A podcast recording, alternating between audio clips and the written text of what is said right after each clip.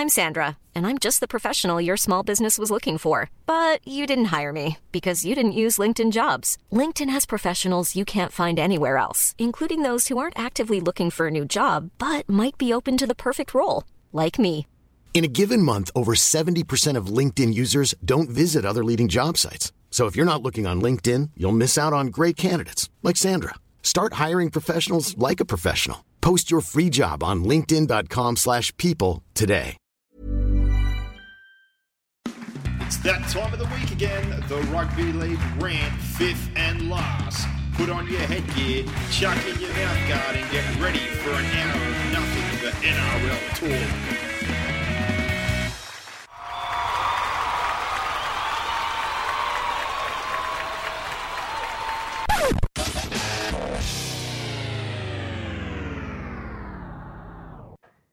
Two rounds down and another cracker weekend of football. A couple of upsets, a few close games, and a bit of drama. Just another week in rugby league, Boxhead. Yeah, it was another good round. Uh, not many blowouts, which was which was good. Plenty to talk about, plenty of controversy, plenty of pressure going on a few sides, and uh, I think what is there? Two undefeated teams. So some surprising results. Shows you how close it is. And Slow- one of the undefeated teams is the one I picked the win the wooden spoon. So, You're not the only one I picked him to get the spoon as well. So yeah, so I got that one wrong. The Wayne factor. At the moment, see how the season pans out. But early Uncle. doors looks like that was a howler from me. and me. Uncle Wayne. Never underestimate old uh, Clint Eastwood up there, I guess. Yep. He's done a good job. But this show is always brought to you by bluebet.com.au. If you can have a bet with anyone, do it with the True Blue Bookie. Download the app today or visit the website and the charity account. Ding ding. Off the mark. Uh, three leg multi. Had a couple of games there where I thought the line was pretty nice, so just pushed it a little bit further. South ten and a half, Sharks ten and a half, Warriors eight and a half. Got over three dollars, so we banked hundred and three dollars in the kitty to start off. So You did. yeah, well, I have nothing to do with it. fifth and last, whatever. Yeah. You got nothing to do with it. I do all the betting, but it's for the fifth and last. So there you go. 103 in the kitty. Thank you, bluebet.com.au. Sinclair, Hyundai, Penrith, Toby, and the team. They'll get you moving. Corner of York Road and Batt Street, Penrith. Visit that website as well. SinclairHyundai.com.au. Facebook, Instagram, and Penrith Solar. As always, Jake and the crew worked outside Jake's place today. Was going to go in and have a chat, but got a little bit distracted uh, with a couple of contractors, but there is no one better. And like we said, with the cost of living going up, we talk about investments or things that give back. Solar is definitely one of those. www.penrithsolar.com.au 1800 20 29 30. The showroom um, is an absolute cracker if you're even thinking about investing. 138 Batt Street, Jamisontown. Penrith set of six. Let's jump straight into it. And uh, I think the big one from the weekend, and it happened in the first game of the round, is the incident that you'd like to think wouldn't happen, but it keeps on happening, and I unfortunately don't foresee a world where it doesn't happen again sometime in the future, just due to a multitude of factors, mainly stupidity, but alcohol, people just in general, uh, was the racial incident. Well, it wasn't alcohol related because I know that because it was a kid, but I'm saying there's all these other things where I know we'd like to think it won't happen again, or it shouldn't happen again, but unfortunately, I just don't see a world where it doesn't, which is Yeah, a sad because you thing. can't you can't control people's behaviour. No, and that's the whole point when this sort of happened. But like, is it wrong? It's a black eye for rugby league hundred because it happened at a rugby league game, but it happens everywhere every day.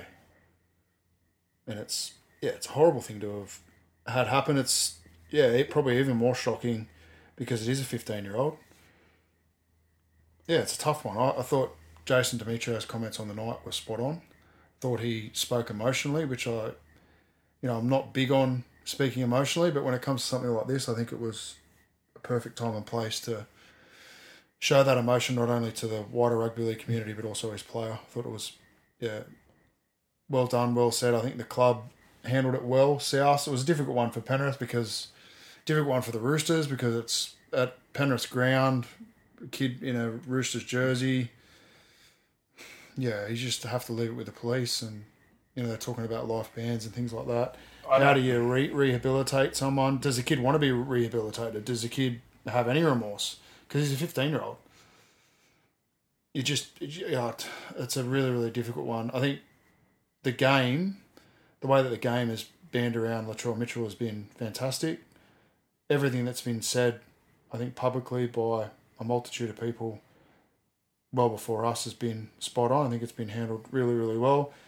Yeah, how, how we make this individual accountable, I think he's been made fairly accountable by the yeah. publicity around this. Uh, but it's also he's he's he needs to understand that it's the wrong thing, because sadly, this is ingrained, and it's it's a part of you know how you're brought up, hmm. how you're corrected, what behaviour is acceptable, uh, and I guess it goes across a whole multitude of different think behaviours. The other in- thing's also life. just understanding your comments. I think hmm. honestly, That's sometimes some people say So how do you how do you be rehabilitated if you don't understand the impact that your comments yeah, have had? and they don't even understand what hmm. they're actually saying. That's not a defence by any means. That's just I not a defence. honestly It's- think for some people Yeah. that they don't know or don't know the impact of their words and shouldn't be said. And like I said, the the unfortunate part is I again I, can't foresee a world where it doesn't happen again and again because we see plenty of different things at grounds we go to. You, you see it at park footy and other things as well. Unfortunately, some of the behaviour at times from from different individuals. But the biggest thing, I guess, like everything when we talk about it and we highlight these things, is it's always the minority, which is the positive. But that's life, unfortunately. There's always going to be a minority that have these issues. But I think you touched on everything that I really need to speak on. I don't really need to go any further. The way everyone's handled, the way everyone's rallied around Latrell, his response to keep calling things out, player support, club support, NRL support, and other external sources is exactly how it should be. Um, and then you just look at the way it was handled by, you know, like for Nicho Hynes to come out and say, I'd like to bring him into camp next year and try and, you know, go that other route, like you're saying, rather than the life ban or the punishment route, go the rehab route or the, re- or the understanding sort of route and try and bring that difference of opinion. Where it ends up, I don't know. But the, the whole life ban thing, I think, is a hard thing to regulate. Like we, we go to footy games all the time. There's not exactly face scanners and identification, ID checks and all that sort of stuff. It wouldn't be hard to get a ticket and go to another football game. Um, but overall, it's not what we needed. But again, I think the the football speaks louder. The actions of the players speak louder. The product speaks louder. And, and again, the majority do the right thing, represent the game the right way. And un, an unfortunate black eye, but hopefully, um, you know, things just keep surging forward. So we leave that one as tackle one. Tackle two, um, for me, we talked about it last week. Obviously, it's been a big topic. Rightly or wrongly, again, it's not going into the individual incidents, but for me, with the way we're handling the HIA, I'm going to reiterate a point I've already made before. They brought in one rule change that I harped on about, which was that two HIA should activate your 18th man. I reckon already basically what I said last week's come to fruition again.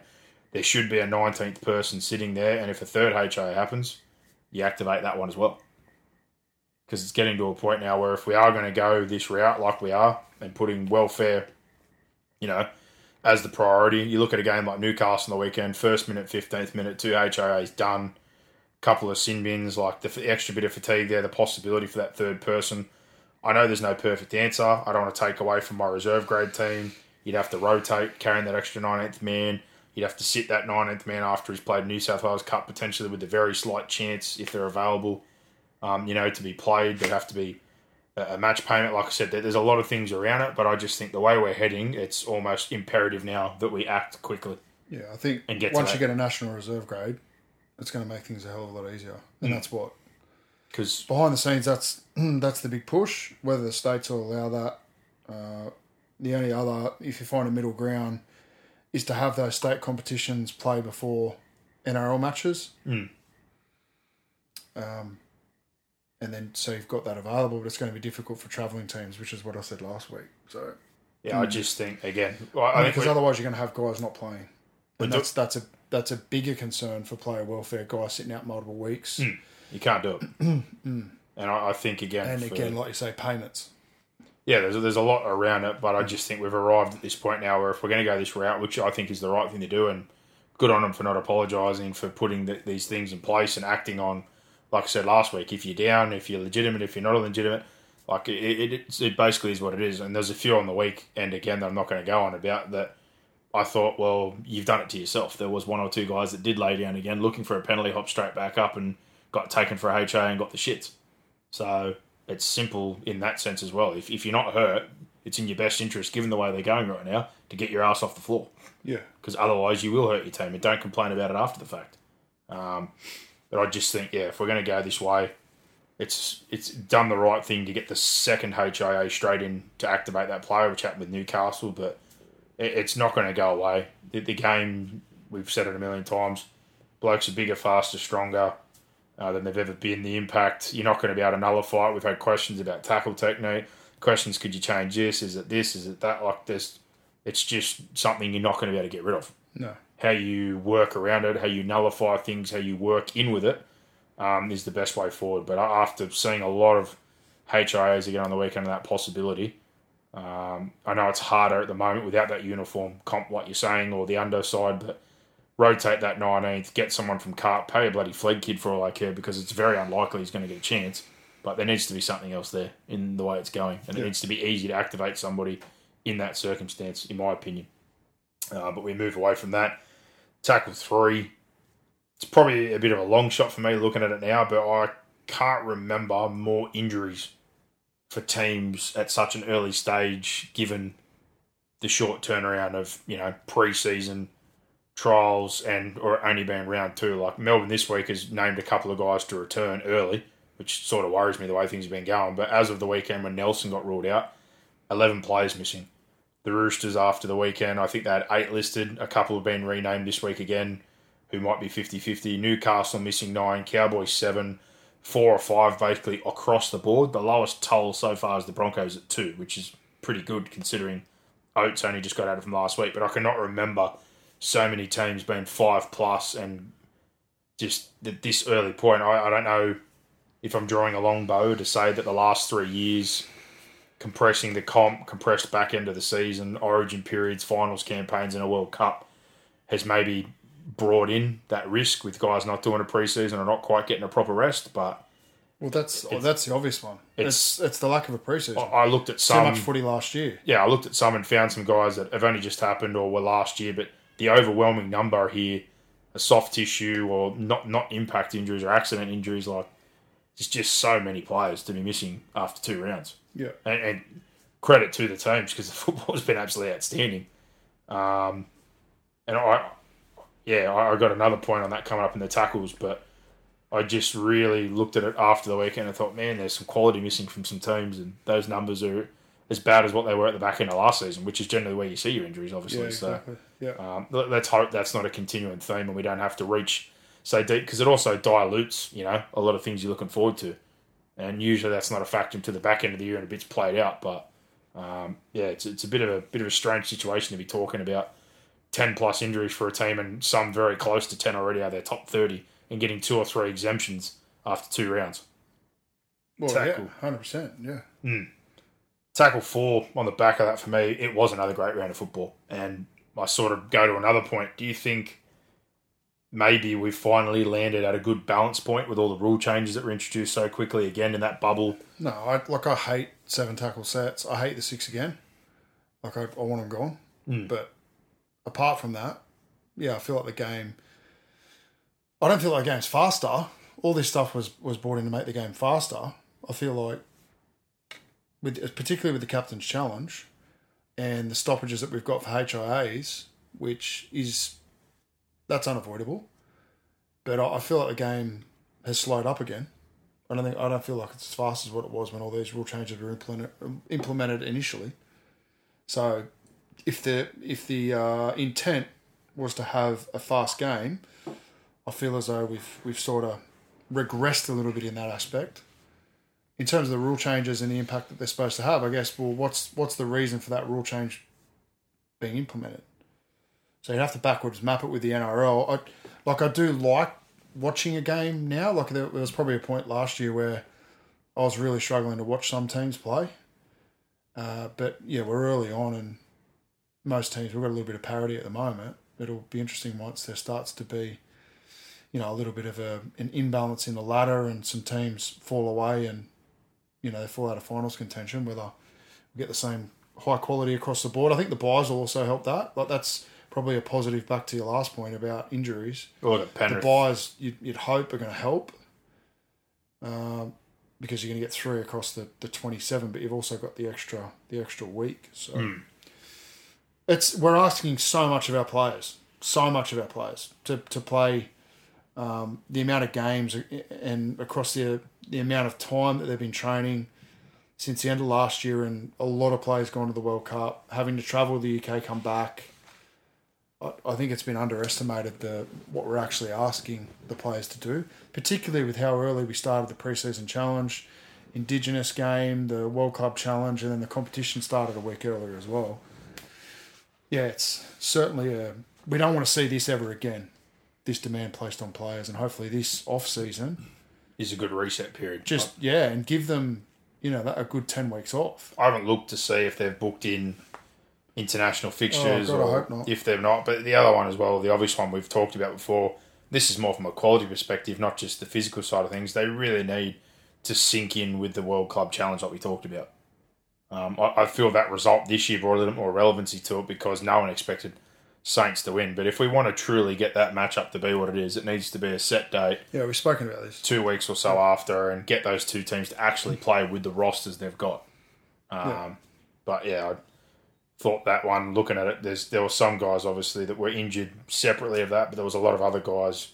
World Cup, long few years, long finals campaigns. You see Penrith obviously got their guys back early for that reason as well. Bit underdone the first few weeks, had a much better effort on the weekend, but the numbers of injuries are huge. But uh, moving on from that one, tackle five. I didn't get to hear this in whole, but I was just interested uh, for different reasons and other sort of branches that come off from this topic. But the possibility of expansion to 20 teams, and I think it was on Triple M, they had uh, on, and there was talk that him and Politis are working on how this will look in the next sort of run, and they're really looking at getting to 20 teams. So, again, don't quote me on that exactly, but that was the number that was brought up. And the bigger thing for me was, well, okay, if we want to get to 20, if we want to be truly national, if that's the purpose, and that, where would your next three teams be?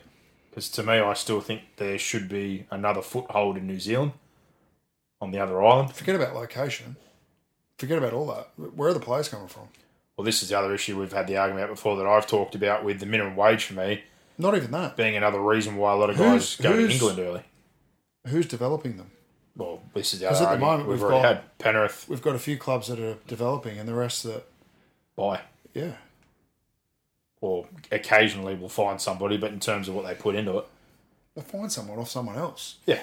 And this is the purpose again that we've talked about for a long time about you know if Maybe maybe the NRL need to have a development unit similar to what the AFL do with the the National Rising Stars. Like hmm. I know that they do that for the draft, but maybe the NRL could go and have satellite groups in, you know, whether it's Western Australia or um, South Australia or Northern Territory or over in Fiji, and then bring them in, and maybe maybe the teams could um, draft them well this is as sort the of a free agent draft. Like they they they they're players that don't belong to anyone's development. They're NRL development. Here's some players. You can then bid for them.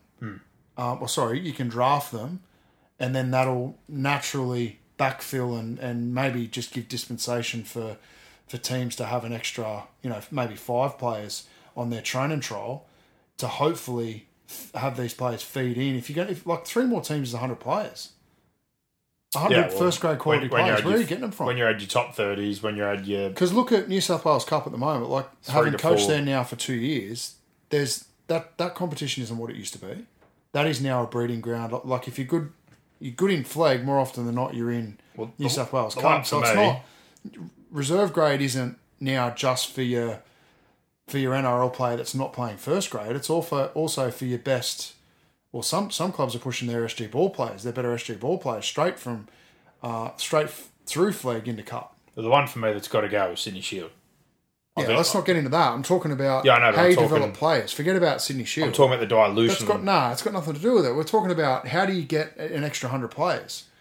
And the, my point is that a lot of clubs will go and get their best flag kid yeah, and put him in in. there rather than keep that NRL player around, and they then go to England. Hmm. So we've got to work out how we're going to keep probably that ten to twenty players that every year Yeah, buggers and goes to another another country. Also, another part of that you can't say it wasn't related to minimum wage because that was part of it. When you were getting 80k and having to move every 12 months, and you go to England and they pay for housing, flights, employment, and they might give you 150 and you get a good life experience, it needs to be more feasible for you to stay and pursue and push. So I still feel like in that CBA, it was all well and good to go. Well, we've got to 120. I think it needs to be 150 to take that away and keep some more of the bottom end hanging around because England's cap isn't what it used to be, or the output's not what it used to be, but Yeah, but who's paying for that? the cost of So the clubs stuff. would say, who's paying for that? well, again, that that The clubs just- or the NRL? well, we already know where it's come from. The NRL basically paid it with that grant, but Yeah, in no, that but grant, what that I'm asking been, is who who pays for that minimum wage increase? Where does the funding come from? well, you know, That's what that's what. came Well, no, the TV we don't know because it doesn't it doesn't happen, right? So, and obviously with the with more, you get an extra team, you get an extra game, you get an extra three teams, you get an extra two games. TV rights. So money. that'd theoretically pay for itself, right? But yeah, I, I'm just not sure it's going to help the quality of the competition at this point in time. Like right now, imagine saying we're going to go to 20 teams. No. So what's the time frame on it? More importantly, I think it's players and it's time frame, location. who- Yeah, well, this was the other part. I think they said, like I said, I haven't listened to it, but I think they were talking about the 18th, maybe. Yeah, I don't, I don't listen to Triple M. no, so I but I heard, I read some quotes today when I was reading the paper in the afternoon in between a job, and I think it was maybe 25 for the 18th team, and then to have two others come in 25 what? 2025. So it's not a long way. 2025. And then you'd have two more come in, say 2030, if you framework that way. No, I don't think you can have two coming at the same time. That's bloody hard. Well, that's the thing. And like you said, where's the development coming in? What's the pathway for it? That's what I'm saying. So if you can at least give these teams sort of a two year period where they're just by themselves, But trying to trying to form up and get going. I also think the bigger part of this, which is why I think the Dolphins were always so rock solid, is they already had an established club under them. I know they're not called Redcliffe Dolphins, but And I'll tell you the other way to do it is to go is to trim the squads to go the other way and say righto, state based competitions. So New South Wales Cup are now no longer affiliated to the NRL. So they go to Blacktown, they go to Mounties, they go to Newtown, they go to whoever, and they fund it. And you just say, well, NRL squads are now 25 or 28 or 27 or whatever the, the number is, and then you'll thin those that that back 10 players will either have to go and find an NRL club or they'll go and play state based footy. But again, money wise, how's that work? If Well, there's not much money, then saying. they go to Well, you've got some of a lot of those a lot of those clubs could pay for it, could fund it. A lot of the Queensland clubs do. A lot of them aren't affiliated to an NRL club, so it's just about, I guess, then you're going to have a gap between full time players and part time players in terms of training, quality, performance, all that stuff. So, hmm. I'd be going the other way. I, I'd be saying, let's try and pull as much money together as we can for the for the short term, go to forty players in each squad for you know the three years prior to that team entering the competition.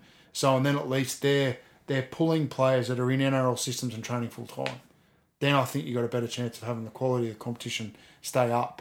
Well, another question I sort of had before when you were talking about development, I know when they went in and reviewed, you know, all the jobs for the boys and a lot of just dead wood there, are they getting out as much now into schools? I don't know. Because I know they trimmed it up and wanted to be more focused and more central, but No, I, look, I'll, I'll say this: I, like in the last probably three, four, five years, a year or two before COVID, the whole the whole focus for the NRL and the NRL development guys, and I've been I've been told this by multiple guys who work for the NRL development, that it's gone to participation numbers. So their focus was on participation numbers, mm. participation numbers, and getting you know, for for example, our school, we've got a rugby league program. We've got enough to have two teams. Okay, so they they wanted us to bring both teams down to certain carnivals because they could then say that Chifley didn't just bring their best team, but they brought both teams, and participation numbers are instead of seventeen, it's thirty four, to try and get their numbers up, and just trying to get teams who don't normally play rugby league to come down to a carnival. They might play one game and get eliminated out, but they're counted as participation numbers. see, that's So it's that's hopeless. yeah, that's that's at the school level, I thought the, one of the things when they cut it down, and like, because there was a lot of and that's a fact. Like I know, I know that for a fact. I'm not Yeah. going to drop names or No, you're not dropping anything, names, but, but, there was a lot of dead wood. They cleaned it up, which I agreed with, because there was a lot of people sitting around doing bugger all. But the AFL, I know they haven't quite landed the way they want. but how do you want it? So what do you think that's going to achieve though? Like going into a school. Well, getting in front of people, giving away tickets, I, putting players in I front think of the them. Like, club I should. remember I think the club should be doing that. I know that, but that needs to be in line with NRL and development Hmm. and grouped together. Because when I went to school, that's what happened. They come with the development officers. You do some basic skills. They bring some players out. It was sort of kicking off with that relationship. Give And away this is the whole gear, argument about who owns development, tickets. right? But my point on that as well is the money they've put into that, or how they've redirected, or what they're doing. when you talk about these satellite camps, all that dead wood they sort of cut out. I'd have no problem with going, all right, we want to employ, you know, two or three people in Fiji or two or three people in Papua New Guinea and scout and train and have camps like you're talking about, satellite camps to try and find more of these players and breed more of these players to feed into our systems. But I'd rather spend a hundred grand on that and some living or a situation where you might have a common house with two or three guys living and paying a wage or girls, etc., and doing that in WA or these sort of areas than having a bunch of people sitting around doing fuck all, driving around in cars, rocking up to school every now and then, or fudging participation numbers like you're talking about. Mm. There's, I think there's other ways They're or not, other avenues. not, yeah, they're not fudging it, but their their whole focus Yeah, has gone but You know to what I mean? Like to say you played in that game, that's participation. Like, because that's obviously what head office is but your pushing other, down the hill to say that this is important. We need participation numbers up. your other key focus here, much like why the Dolphins, I think, were a great candidate. Not just the fact that 100 million in assets, money in the bank, and an established club. They've got a junior pathway there. Hmm. So if they went Queensland again, which I still think there's room, that Ipswich corridor that they always talk about, the amount of juniors there that the Roosters and a lot of people have been fishing out of, that's probably another obvious candidate if you set it up properly and it's financially viable because it's already got an established pathway. If you got into the South Island of New Zealand, I guess the biggest thing is we're looking at the Warriors going, well, that hasn't paid off quite at is, but if the New Zealand Rugby League sort of review that Gus sort of did and trying to get that back on track and the Warriors start heading the right way and then you can get set up over there and cut back into union, which their biggest advantage in cutting into the union was the under 20s competition on the television, which is gone. I think there's another one again where you get a viable pathway and maybe win a few more players. But my biggest thing is you can't just parachute a team in that has just a little bit of money, no junior pathway, no base, no backing. So if you're going to do WA again or one of these teams, you're going to have to think very long and hard about it because it's not as simple as just getting the players, which you've already seen is hard enough. But for the Dolphin side of things, I don't think long term it's as big a worry because they've got money, they've got time, and they've already got an established pathway. So it may not be like we said the next two or three years, and they've got veterans, a couple of young guys, and a few good kids that they've stolen. But they're going to feed through, no doubt, and have even more focus and money and time put into what was already a good system and produce for themselves. The Ipswich thing could do the same. South Island could if the right focus went into it, but they were talking about a Pacifica team being based in Cairns or a WA team. All those sort of ones I look at and go, okay, bar money and getting the 30 players, what's your infrastructure and how you're going to survive? That needs to be well thought out if you're going to drop someone in. Like, I don't think any sort of club or any of those other bidders, which is the reason they went with the Dolphins, could have probably succeeded in the first few years without the setup that they've got and then obviously who they've employed. But yeah, there's there's a lot of branches, like we said, to come off that talk. But um, I'd, I'd be super keen for it to get to 20 because I think They think just need a plan Yeah. how they're going to do it effectively. I, I think it gets to the point that we've always talked about. If you've got 20, you play everybody once um, and have a buy, and that's 20 rounds. And then you can go into finals, and that's as build- fair as it is. And if you need to stop for Origin and have an international period in the middle of the year, I think you could split it 10 weeks, 10 weeks, and you can make that all work and it'd be very balanced. And then you can actually plan an international schedule after that as well. Mm. So I see positives in it. But like you said, you need to get there the right way, and it needs to be thought about. Yeah. Um, so again, that was probably well different to what some people heard or how it was explained, but it just sort of clicked in my head when I heard those few words, and then I ran off on my own little tangent with it, going, "Well, I wonder what they're thinking if it was that sort of timeline or where it's going to be." Um, but yeah, uh, six. I know I said last week we'll probably stick to trying to keep these things to non-related to teams, but I couldn't help myself. The whole Tigers thing again on the weekend. Um, just the draw they've had so far, all the talk around it, to play the way they did, what happened afterwards, Hagipantelis being out constantly talking and defending and moving it, and to see Sheens down there like round two in the way he was, and oh, oh yeah, I'm just I'm really really baffled. But I, I guess that and then even the post game stuff. Like I know the whole Jackson Hastings thing. No one knows the full story, of this, that, and the other, but it, there was no intent in what he did. He's done the old Grim Reaper hook that a lot of people do to try and knock the ball out. He's busted his nose, yes. He's probably frustrated at the moment, yes. And then to have David Klemmer walking over, like, you know, maybe focus on playing some good football mm. rather than trying to pick a fight with a guy that, you know, they may have beef with. But not even them during the week talking about the narrative. Like, I, I actually thought Jackson Hastings handled himself really well Yeah. considering the circumstances. But it's just another one where I'm sitting there looking at the Tigers going, even I sort of started to buy in a little bit to go, Api, Papali'i, like a couple of good signings. Surely this has got to start heading the right way. And again, two weeks is way too early to say it, but I just find myself again very, very early going, like, fucking hell. Just a basket case. And even the Bateman thing, like, don't talk about the ankle, he's acclimatizing, it's this, it's that. It's like, well, if he's got an injury, like, who fucking cares? Just say he's injured. Like, the reason he's not playing. Mm. So, I just, yeah, I don't know. Hmm. Where do you want me to start? No, I didn't even really want to open up on it because I know probably people are going, ah, a fucking both been there, you've done this, you that, you talk about a lot, but I, I'm just almost at a About point what? The where I'm gobsmacked. What does it? What does it matter whether we've been there or not? Yeah, it's just yeah. I just Because it's totally different stuff. Like I never coached under Sheens. No. I, I've never met Sheens in my life. Um, Benji Marshall came down to a few sessions when I was coaching there, and he was he was quite he was good. good with the kids in the halves. Yeah, Yeah. So I, I my, guess my only, the, I think the issue probably, the glaring issue at the moment is that there are, there is murmurs coming out that they're not getting along or they're not seeing eye to eye. well, that's They've scary got enough in two itself.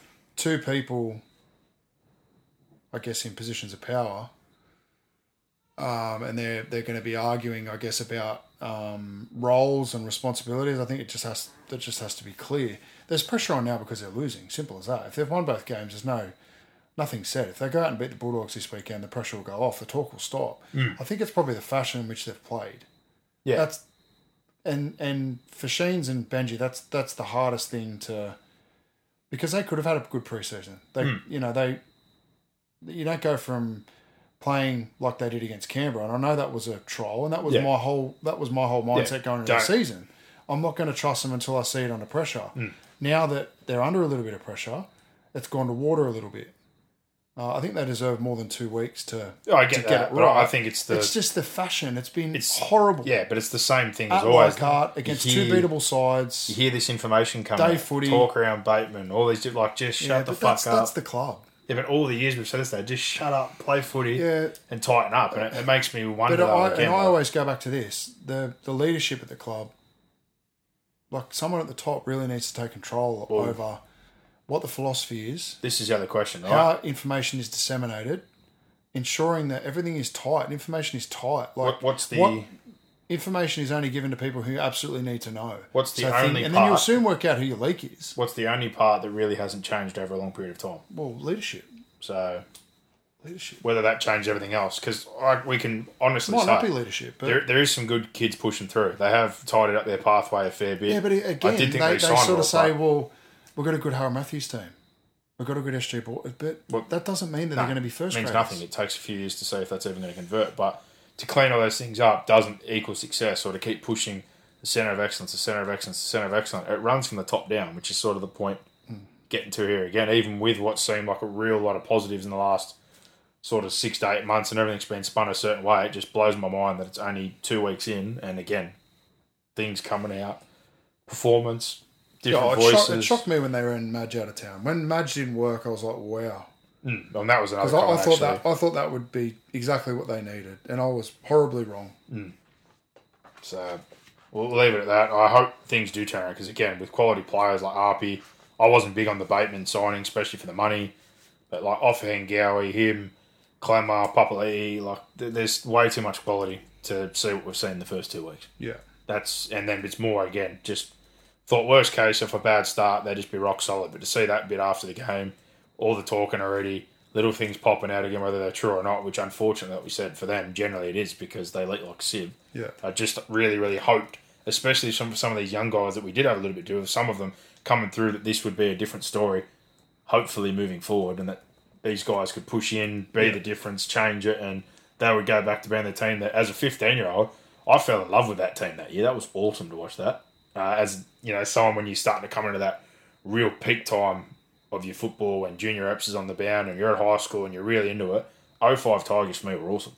And I don't remember anything but, I Yeah, guess, not, in my mate, prime. not 2004. I know that, but I remember my prime time on that Yeah. was good. A good football team that always produced good players and had guys pushing through, and just to see them be what they've been for such a long period of time now, and to think slowly it might be turning in it like yeah, you just want it to be silent and worry about football. Yeah, So let's hope we see some positives in the next few weeks. Um, I'll be interested. They've got Bateman in their reserve list if he does play this week or not.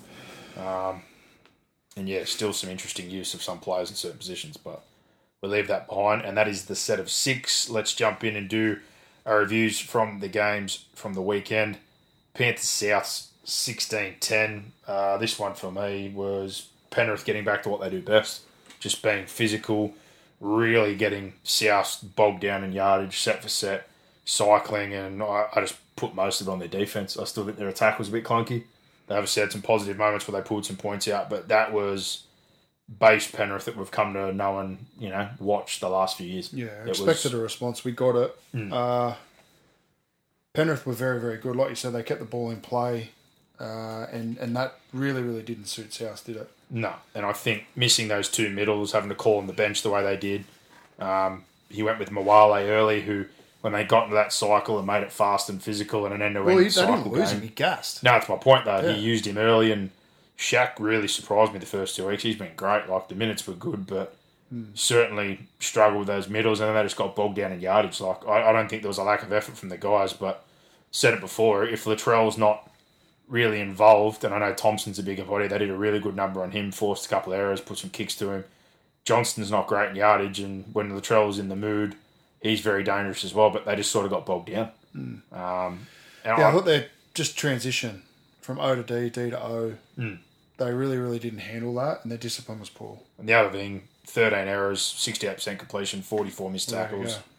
Felt like their best footy come when it didn't matter at the end. And disappointed in Penrith. I thought, felt like they gave them a sniff that shouldn't have existed. But when they got to play a little bit of football, in my opinion, in garbage time at the back end there, Yeah, but I also thought like this was a big test for Ilias. Mm. Like you saw what Reynolds did the week before there, and controlled a game, kicked, and got in that cycle game with Penrith and looked comfortable doing it.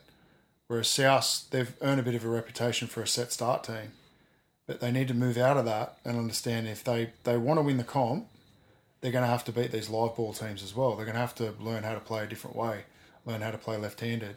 well, in his And- defence, a little bit. Yeah, I think well, the you're going to defend him because No, well, I, I like him as well. But I like Reynolds, He, he got exposed. their forward pack, game. their forward They got pack exposed. last week was better than Penrith. Their set ends wasn't better. Their set ends were poor.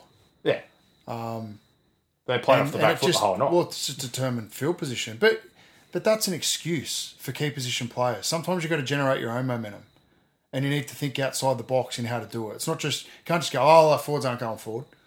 So try Oh, something not, else. What's what's, what's the next? but the week what's before, the plan? I thought Brisbane's forward pack was better. I thought they defended better. Yeah, well, a lot you of can say that all you want. I'm oh. not talking about that game. I'm talking about this this game. Yeah, but I'm And looking at multiple- end of sets, how they kicked, how they finished their sets, where they gave Penrith the ball, and it was a stark difference between this game and the Brisbane game. I know they're not exactly the same games, but that dictated field possession, uh, position, and possession.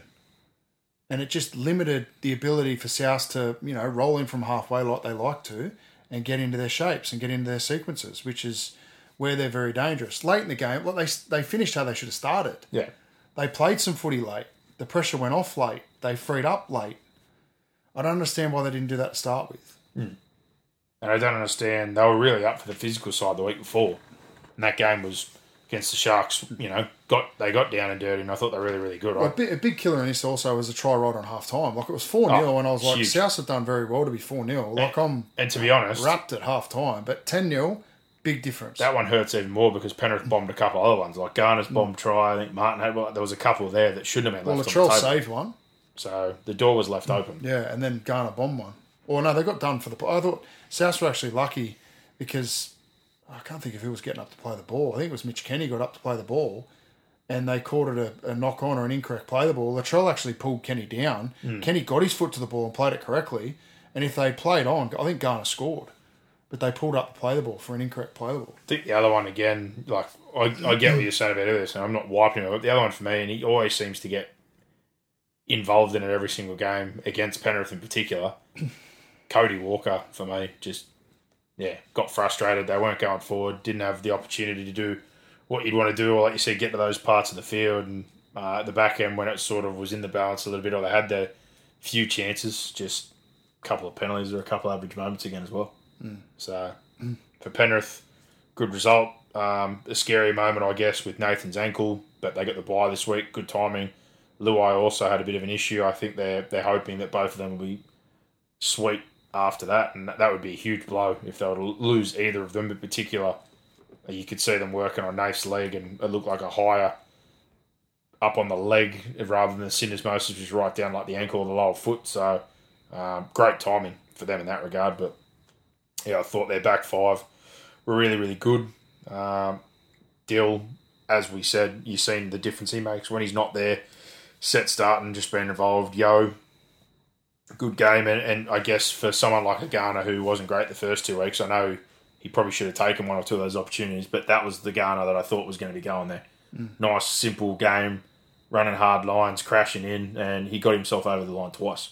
So obviously we want him to score those, but some more positive signs all around for some of those Penrith players, and a bit more like we said that base or the, the base principle of what you expect to see them do: kick, control, bash you and yardage, and just bring you into that game and see how long you want to go for. And South didn't really want to get involved until it was too late. Yeah. Um, South side of things, you know, like Murray worked hard, but no football. Koloamatangi, similar deal. Worked hard, but they didn't have much footy. Tass, um, I actually think was pretty good considering the circumstances, and I, Well, you brought him up last week. He, yeah. He I was- thought, yeah, I thought he was- played really good good. again. And Shaq just impressed me again because this was a guy that I watched play cup not long ago and not play he's going unreal. many minutes, and he punched out another forty or so and was really effective. So for them there, that that's the sort of thing they need with the Sele coming back to Tyler back this week and Ara. Like you need to find an extra middle, which was the biggest gripe I probably had with them. Mm-hmm. And if they can fill that rotation, or even have say him, a Sele, and somebody else there when Havili comes back who plays that hooker role as well as the middle role, that kind of backfills that hole that they've had for a few years now. Where I kept looking, going, "Where's the extra middle? Where's the extra middle? Where's the extra middle?" Um, if he can do that, well, that would be you know a good thing for them. But uh, a little bit disappointing after the week that was before, and then obviously we talked about the incident early on, which was another black eye to the whole situation. But uh, we move on from that one. Sharks Eels 30 26. This was an excellent game of football for me on a Friday, and I know there was lots of errors and it was a little bit messy, but for a six o'clock game in that sort of weather, I thoroughly enjoyed this game of football. Like, Yeah, it was. It was good. Good game of footy, but some really sloppy defence in amongst it. yeah, fast, physical, and from end at times, but it, it just the yo-yo of it as well. Like Sharks come out 10 0 down, then they're back 12 10 ahead, 18 14 half time. They go down early in the second, then grab a couple.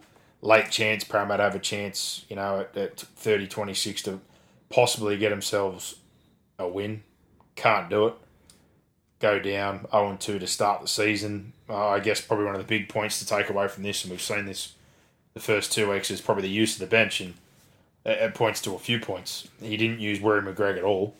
And then his other bench players got 13 minutes, 23 minutes, 35 minutes. So, you know, you're loading up your starting pack, which is all well and good, but for later in the year, for an origin period, or if you get injuries, to not be using your bench at all now and basically not showing any faith at all in what you've got now speaks to two things. If you don't trust those guys, what do you got coming through in New South Wales Cup? What do you got to call upon?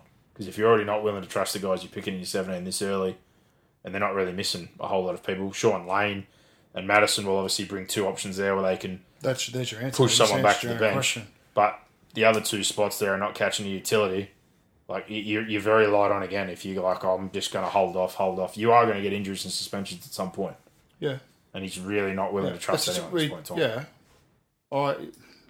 It's a, well, it's trust, but it's also a lot of faith in your starters. So I think it's a, it's a double edged sword, right? So I'm I'm using them. I'm using my starters because I feel as though even when they're gassed, they're better than what I have on the bench. That's essentially what he's saying. I, I think Ky Rodwell in New South Wales Cup could easily play. Well, he's, first grade. he's the one for me. He'd be one that I'd be throwing in there because he's in a similar mould to um, J'maine Hopgood. Well, he was at South, and I can't believe he was let go. But again, Well, you can understand it with what they've got. yeah, I know. Yeah. This was a few years ago, though, multiple years ago, and I always thought he was really good. Tigers took him in for a preseason, cut him, which surprised me. Mm. And now he's been here for a few years, and he's played only two or three games. I thought this year surely he'd be in that rotation, but yeah. I guess the bigger question I have now, Hopgood is exactly what we thought he would be. Haven't seen him at Penrith. Yeah. For me, I'd leave Matterson in the role that he had last year when he comes back, coming into that middle, Well, he's, he's probably going to need it to start with because he's not going to have uh, gas in his legs. the other back row spot between the two that are playing there right now. Lane will come back on the left, which means Cartwright will move out eventually. I can't stick with Dory, and I already Well, think and there's your bench though. You're going to have Matterson, Cartwright. Well, who plays on the right though? Because I, for me, right now, I would be. I wouldn't be picking Dury. I'd prefer Murchie or Cartwright move to the right once Lane's back. Yeah. But I think Matterson. That's going to stiffen up your bench. Matterson naturally, to me, with Hopgood there doing the job he's doing, goes back to doing that bench job he was doing. They'll Look, still the- get 55 or so out of him. And the criticism's going to come when Parramatta aren't winning games. Exactly. Simple as that. Like if they've won their first two, which they could have easily done, there'd still be some questions asked, but the criticism wouldn't be as hard. well, It's it's it's a trust issue. Like I I, I know it's I don't hard, know what else. But they could There's go. no other way to articulate it. They could go 0 and 5. They've got Manly this week at. Brookvale. Oh, let's not do that. They've got Penrith the week after that. Let's then, not do then that. they go to. Ca- Oh, no, Let's, but I'm let's just, just saying. look at this week, and if they're 0 and 5, they're 0 and 5. But they could easily be 2 and 0. You know, they had four four sets on Cronulla's goal line there that they could have scored a try Well, to be and fair, won the game, and they then the should week have beaten before Melbourne. they, they they should have beaten Melbourne the week before. They gave that one away. yeah, they, but they didn't. So they they are under a little bit of pressure. And questions are being asked. There's a bit more of an answer for people talking about the bench situation. Clearly, he's hoping he can get through until he gets those two Yeah. back. Shuffle a couple of guys back to the bench. Greig will naturally probably be gone. He'll keep Murchie, maybe Momasia, and go with the utility. Um, but yeah, he'll have two guys to push back. But I I guess it's just more a question moving forward. Like we said, if he doesn't trust those guys now, um, he's probably going to have to trust them at some stage because he's going to need to use one or two of them. Although the the big concern for Parramatta coming out of the weekend was that um, Hopgood generated three of their tries. Mm, saved a couple. Some, they missed some absolute howlers on their inside shoulder. Like the first two tries Hmm. were just short passes straight through for inside shoulder misses. Hopgood missed a horror inside shoulder down the short side. Yeah, he Um, did get burned. Yeah, and that was just before half time, I think. And the killer in this game, I think, was the intercept. Uh, Gutherson went down the right hand side Yeah. and threw an intercept to, um, oh, I can't think of his last name. wasn't Mulitalo, yeah, who got run down by Mitchell Moses in a fantastic chase, but they scored the play, play The after play on the back of it was great. Yeah, and look, Parramatta they had the game on their bat at the back end. They Mm. they they had opportunities there to win it. I've got a little bit of a concern over their attack. I think from left to right they look, yeah, they they look clunky for whatever reason. Um, but from right to left, they've they, they look pretty sharp. Yeah, well, Hodgson, I think, is doing a good job. Like I know I, I picked Parramatta to miss the eight, but I actually feel more confident about them making the eight based on what I've seen. I know they haven't won both Yeah. games, but I put I'm not judging eighth. them based on games. I'm judging them on the performances, and just I think they're going to get better. Well, again, stiffen up that bench a little bit, take a little bit of the load off your Mm. two props. So I think have been outstanding in both games. Hopgood, who at you know, I know he's played a couple of full years of cup now, but at some stage this year he's going to flatten out a little bit. Um, and the, I think the other scary thing, I know it's hard to bring up after two games.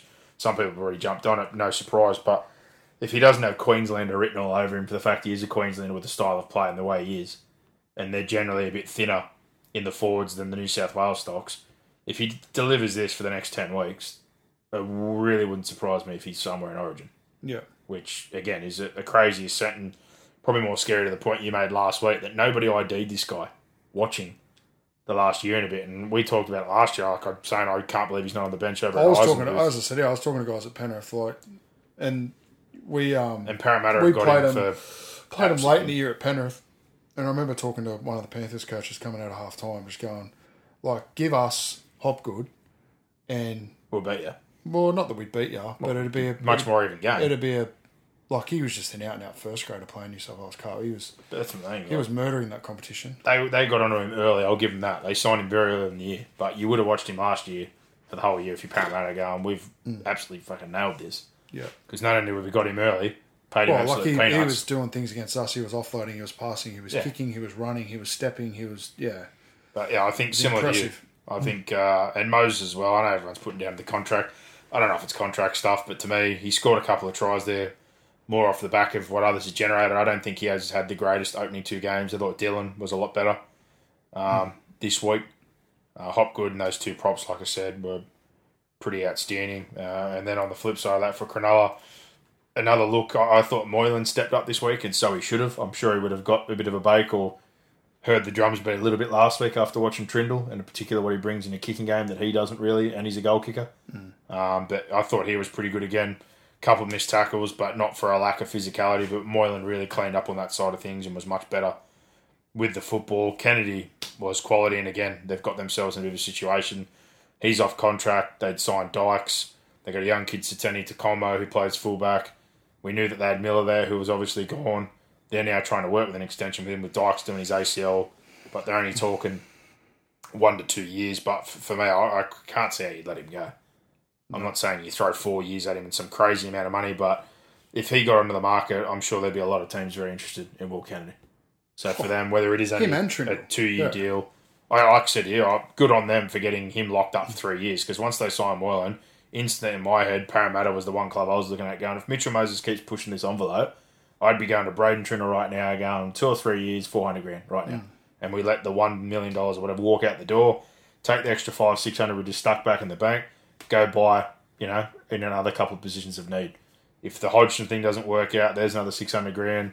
Hooker, couple more forwards. Like, I, I sort of looked at them straight away as a prime candidate for a half. But um, for Cronulla to sort of nurse this all up, if you're looking at Dykes longer term and not sold on Kennedy right now, like I, I don't really know how you couldn't be. I, at minimum, if they don't want to go crazy, we'd be giving him two more years. Yeah. Um, if he hit the market tomorrow, teams like the Tigers, I think there'd be a lot of teams that should be throwing their hat in the ring for a guy like Will Kennedy if he hit the market. Yeah. That's for sure. But yeah, he obviously had a great game. Um, forwards a little bit better this week, like a Rudolf. I didn't think was great the week before. McInnes got a few minutes. I know he made error trying to score a try and whatnot, but I thought the extra minutes and sort of that extra mobility to the middle really helped him. So um, no nor Nicho still for another week. And if they push through that sort of period, I guess it'll get them closer to where they want to be. But um, I, I am genuinely interested to see what happens with Moylan and Trindall. I'm sure he'll go with Moylan and Nicho to start with. But I think there's a lot of questions that will come if Trindall has another good game this week and keeps delivering what he's been delivering as to whether that's the best halves pairing moving forward. But they jagged this one. They've had two close games to start with the Eels and the Sharkies. Um, and they move on from this one. Broncos Cowboys. Um, this was a really, really good game of football, but for me, the, the wind sort of went out of sails a little bit when that sin bin happened, and, and rightfully so, that it did happen. But I sort of felt that that 10 minutes there, the try instantly came after it, bit of the gas taken out of the tank, I thought, for the Cowboys in particular. In the first half, I'd felt like they'd already defended long periods or done well to sort of hold Brisbane out for the most part and I could see it a few more times, but felt like from the period that sin bin happened with Drinkwater, um, and they scored with Staggs and that there, that for me, it just felt like it was all That Brisbane. was that was self inflicted. I know it was self inflicted, but the that's what I'm Cowboys, there's a couple of little trends with the Cowboys. They're starting like a house on fire. They didn't bank enough points early. Mm. They had all the possession, field position. They came hard at Brisbane, just like they did at Canberra the week before. And then two weeks in a row, they've given up a try right on half time, a momentum killer right on half time. that In one both did games, hurt. right? That really hurt. So that that not only hurts your morale going into half time, it's it shows maybe a, a lack of concentration, but it also gives the opposition a zip up at half time. Hmm. Like going in, we're feeling now pretty good about ourselves, and all of a sudden the Cowboys are thinking, shit, like we've just conceded a try. And that can distract you and, and get your mind off what the, the job is and how we're moving forward and what the plan is for the second half. Then again, they started slow the first 10 minutes of the, the second half last week, and they did it again this week. Not only did they have, uh, they conceded another try, but then they had the sin bin as well. And the game sort of went from being pretty comfortably in their control for the first 30 to getting out of control within a 15 minute period. The five, um, sort of that middle 20, 20 minutes, which are vitally important in games, they're just, they've got to control that period. The 10 minutes before and the 10 minutes after half time. I think that that's a period which could have it's lost cost them this game. It could have easily cost them the game last week as well. Well, particularly, like you said, it was a couple of, like two or three big moments within five minutes of either half. So Chad goes to relieve the pressure because they've been camped on their line, defended really well, kicks early play three, puts it out on the full. Turns that over, which turns into a four pointer. Then coming out, obviously, that line break. Drinkwater gets a little bit lazy on the come across there, loses his feet, sort of has the wrapping motion, but is up oh, I, don't, I disagree. I don't think it had a, a wrapping motion at all. Well, I just thought it was sort of lazy, but I didn't I, think it I was thought a he got his shoulder charge. he got his. I thought it was he he blatantly threw his shoulder in. I don't know whether it actually meets the parameters for a shoulder charge because I don't think he, he could get himself in a, a stable enough position to be to exert enough power. But he obviously he obviously had enough power or made enough contact to snap his jaw. I, he, I think he just got his angle wrong there. Like he was going more across the field, not up the field. Like I think if he if he went up the field and got square and, and went to Corey Oates' inside hip, like he would have actually had a, a decent position to be able to to tackle Corey Oates front on and get the ball. or at least hit under the ball. A lot of people are going, well, you couldn't have tackled low there because he he was so close to the line. Well, I disagree with that because if he actually went up the field and even chopped at the hip, he would have been able to just Oates would have fallen over. He wouldn't have got over the try line. So yeah, I'll, I'll probably get a differing view to some. Um, but that that's my opinion. I, I've watched it a few times. I think it was lazy. It was ineffective what he did, and it's cost him. It not only cost him on the night, but it's going to cost him three weeks. And I love Drinkwater. I think he's an excellent Oh, yeah, player. He just it was a split second decision. It was lazy. He got it wrong. He probably didn't want to. He didn't want to be the bloke that runs past the tackle, so he No. lazily sort of turned and Jumped. got a shoulder into his head. It was, It was very it was, awkward. It was uh, ugly. But I look at that one and go, grade three shoulder charge. I think Yeah, the grading. don't start comparing, man. No, but I, my that's head my point. The way they get their charges, I looked at Mm. it and thought, well, I think it's more a result of the injury that you've gone grade three, which we know Yeah. the injury does play a factor in it. Because the week before, Rapana absolutely fucking flattened him, could have smashed his face in, was allowed to play on the whole game, didn't get 10 minutes, and then after the game, he's ruled out for a month. Yeah.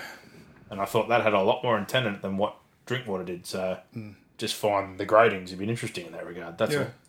So, Yeah. Um, but I, I don't condone what he did. I don't defend I it. just don't want to try and make sense of it. That's all. Hiku's crusher wasn't great, and I think no surprise they took early guilty pleas on both. So Drinkwater's going to miss three games instead of four, and Drinkwater's going to miss two games. Oh, sorry, Hiku's going to miss two games now, but Hickey, Brisbane, Hickey lost his head a little bit, didn't he? yeah, he certainly got involved in the contest and tried to ramp up a little bit. But I think for Brisbane, it was another impressive performance on two fronts. They conceded early, um, they solidified, they rolled really well through the middle. Like Carrigan and that again were great. And then I, I guess just one to seven, you add Walsh in and see how dynamic they are. And I think now the combination of like we talked last year about getting Mam in to bring some of that spark and creativity, like a Cody Walker off Reynolds, and allow him just to steer and kick and control. You throw Walsh in there now, and that combination they've struck up already, it makes it even easier for Reynolds to just kick, control, steer, and sort of nullifies any question marks we have over nine. Those two guys can do their work, have a great forward pack, do a job off, and provide good service. And then you've just got natural spark across the field. And like Herbie's individual try at a dummy half to have Staggs, who I still think hasn't even played close to his potential, but on his best day can be outstanding. You know, Arthur's coming back, Mariner. They've got multiple replaces, replacements in their squad. Florent Oates, who's been great for them. Um, they're in a really good position. This is sort of, I guess, why when we previewed them, we both said they could be a top four side, but the question marks was more around the off-season noise, couple of injuries, couple of contracts, talk around Kevy, all that stuff sort of worries you. But talent-wise, if this is what's going to be delivered across the year and they get to the origin period, there's no reason they shouldn't be a top four football team. Yeah. That's the scary part here. Um, but for the Cowboys, I I guess how they handle this from here um, will be the interesting part because I, I have a big rap on Tom Chester. I've seen a lot of him. His junior footy, he's only got a few little tastes off the bench, but he get we get a full dose this week of him playing fullback. So I'm interested to see that. Um, the centre is former Bronco and veteran who's been to Newcastle as well, Shibasaki, who obviously went over to Jap Rugby and left for a little bit to come back. So I was int- I was wondering if it was going to be Elliot or a reshuffle or who they'd bring in there. So um, interested to see him sort of play there. But for them, um, you know, a couple of weeks there to manage, particularly at the one's a big thing. So real opportunity for this kid who they've got huge raps on. Very interested to see how he fills in. Uh, but for Brisbane, strength to strength, I guess. And to move on this week, they play the Dragons. Dragons surprised a lot of people last week. They're up at Suncorp. They essentially put them out of commission last year. I'd expect them to continue their winning ways and potentially. Hiring for your small business? If you're not looking for professionals on LinkedIn, you're looking in the wrong place. That's like looking for your car keys in a fish tank. LinkedIn helps you hire professionals you can't find anywhere else, even those who aren't actively searching for a new job but might be open to the perfect role. In a given month, over 70% of LinkedIn users don't even visit other leading job sites. So start looking in the right place. With LinkedIn, you can hire professionals like a professional. Post your free job on linkedin.com/people slash people today. Especially given the circumstances, want to be a little bit ruthless this week, or I'd like to think they're going to be a little bit ruthless this week. But the way, like I said, Mam and Oates, oh sorry, not Mam and Oates, Oates and Walsh sort of linked up and created, and the the numbers that Walsh creates just with his speed across the ground. It's one of those guys again where when there's a three on three or a four on four, and the way he gets across the defender, it just makes the outside man sort of create doubt. And whether he was playing long or short, he was just creating numbers left, right, and centre for himself. Yeah. Um, that going forward, like I said, with him and Mam, that forward pack and re- taking a little bit of responsibility off Reynolds and just letting him do what he does best, which is game manage. Uh, a scary thought if that forward pack stays healthy as well. Not we move on from that one. Roosters Warriors. Um, uh, this one for me, the, the Warriors, I think, deserve a little bit of credit. Um, I think they're their own worst enemy in the end, but to lose forward early, they lost Chance. Curran went down early second half. They were down three. They kept turning up. I thought a Warriors of old in this situation cop 50 or 60 points. They don't defend the way they do, which is more a reflection of what I said last week about Web, Webby and what he brings on the defensive side of the ball and what he would be asking of these players and if they're going to buy in. And given who they had, the circumstances they're in, they lost the penalty count, they got hammered in the ruck infringements, they made a lot of errors and added on to their own problems. But the Warriors of old would have got absolutely obliterated in these circumstances. Mm. And they just did not go away. And in the end, I actually felt that they, they let this one go.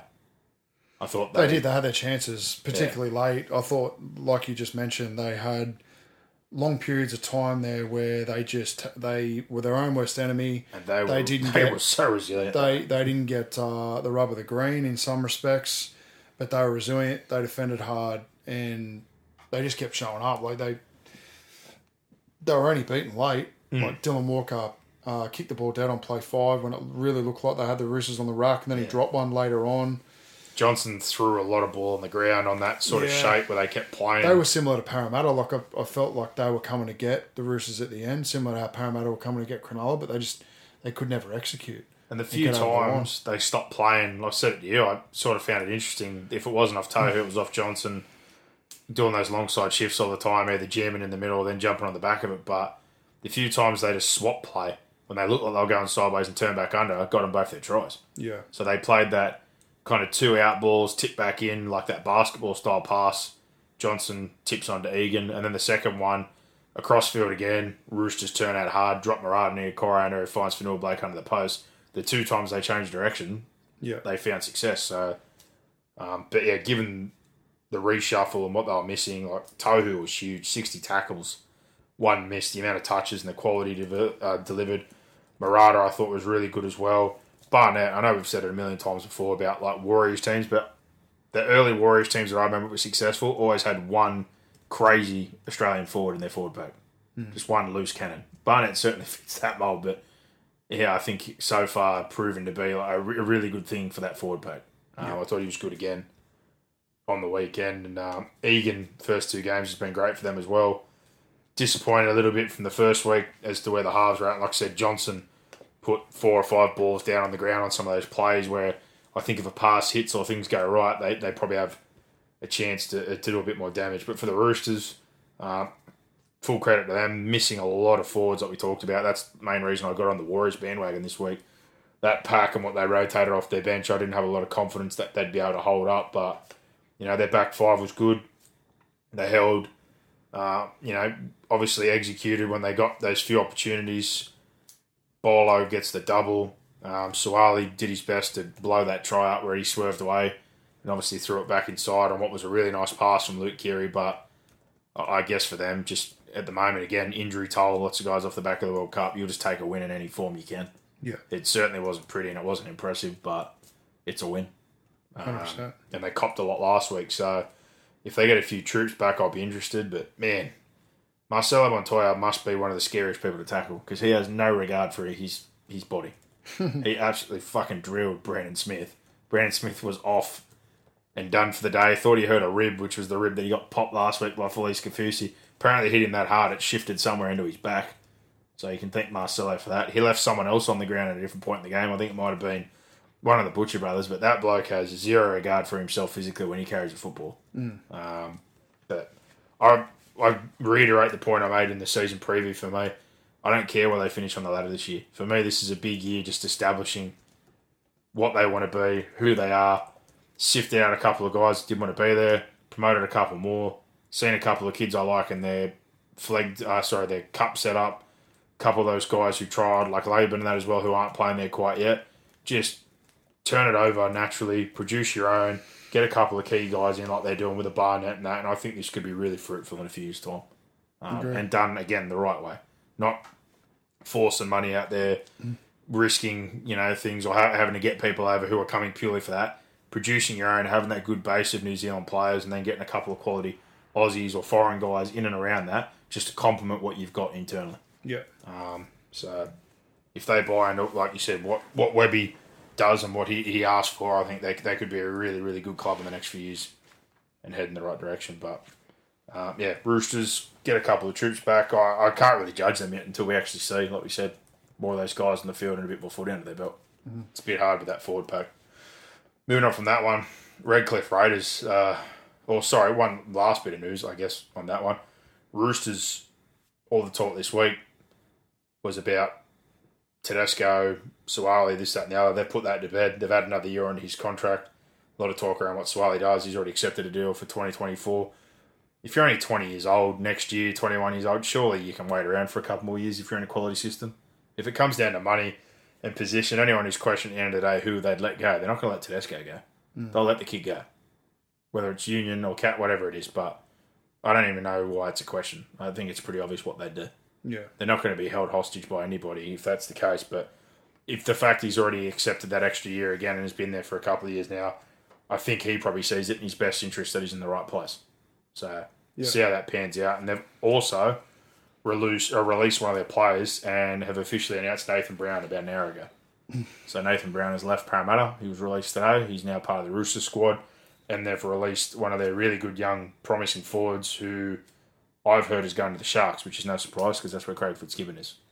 So, uh, Tuku, the young man, Tapuha, will be heading to Cronulla Sharks apparently. So wait for that one to be announced in the next few days. But he's out. Brown's in for the rest of this season for uh, the Roosters. So moving on, Raiders Redcliffe. This one interesting. But Dolphins, mate. Redcliffe. I, I keep writing Redcliffe down because I think Redcliffe Dolphins, but the Dolphins. You can't say. I know the Redcliffe people and the Moreton Bay people in particular would prefer they be called Redcliffe, but the Dolphins, mate, they've done it again. Uncle Wayne and his band of merry men, 20 to 14. Crazy finish to this one in terms of the sin biddings, and not everyone's happy. A little bit of debate around uh, both decisions and also around the Tom Gill one. Some people thought it was a try, some people thought it was a push and it shouldn't have been a try. O'Sullivan's one, did he milk it? Did he hit him in the head? Should have been a sin bin. Hudson Young, people arguing they're saying it's a try scoring situation, but it's not really broken play. You see people offside. I'm not doing that all the time. Would you have binned him? What did you think about this game? Yeah, I'll look. The, the two sin bins were howlers, both of them. Uh, the conditions played a, a part in this game. The Dolphins just hung around.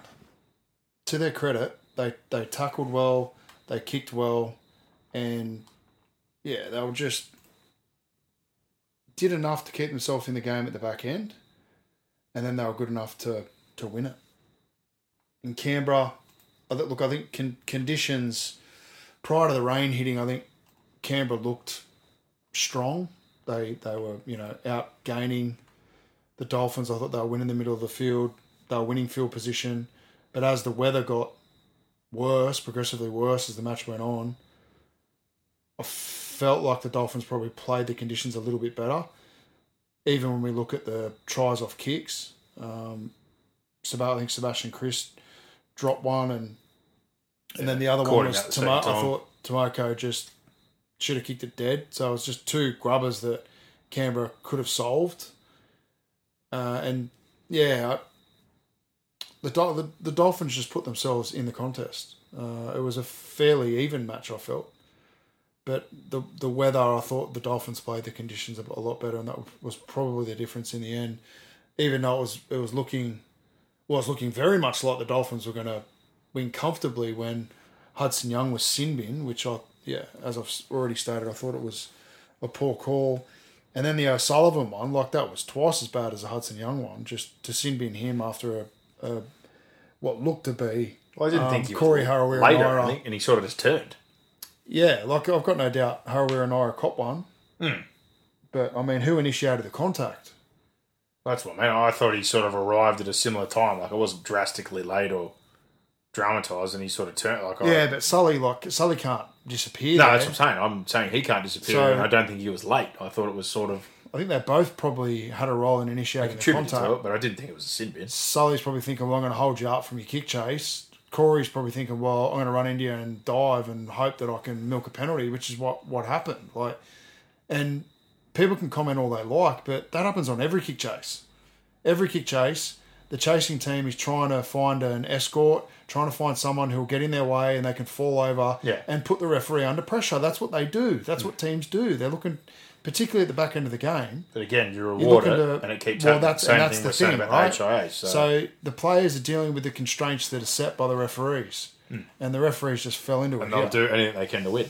yeah. So of course they will. That got them the penalty goal to equalise it, and then in the end, as we know, we said again, uh, Sullivan's kicking game certainly in the rain was much better to the conditions and took advantage of that. And uh, the last play was huge, but I think more particularly the fact they had twelve on the field.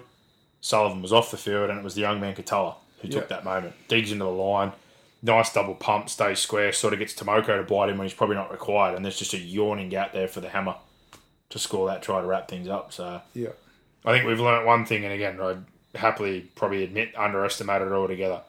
Wayne Bennett teams do all the simple things right, and then they just add on to that from natural ability. So he's done a wonderful job, and They're kicking- a lot of credit. they're completing, they're competing. You know, they're just getting into the cycle side of things. They're not giving up cheap ball. They're not giving away opportunities.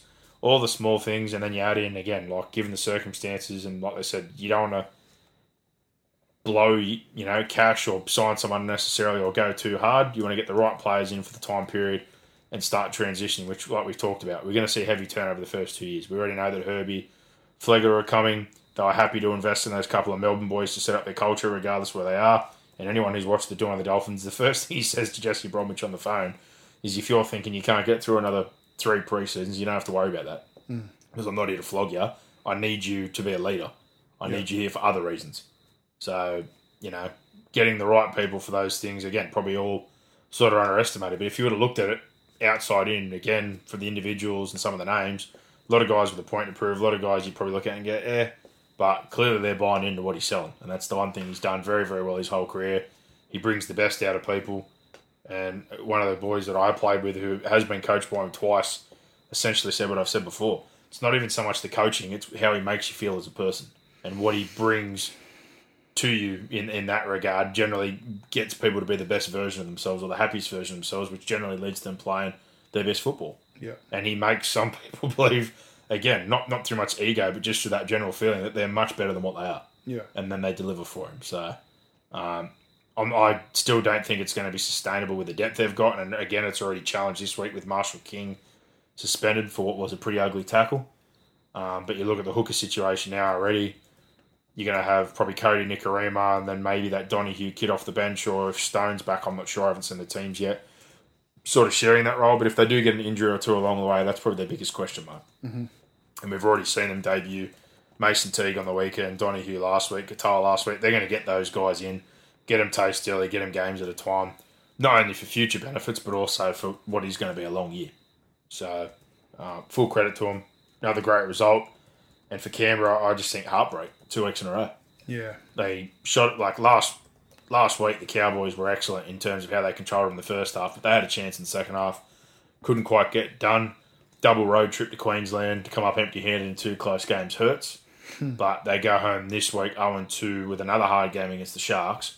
But I'm sure they'd want to get a win at home yeah. after what has been uh, a hard road trip. But thought Jack was pretty good. The other one who I thought was really good last week, good again this week.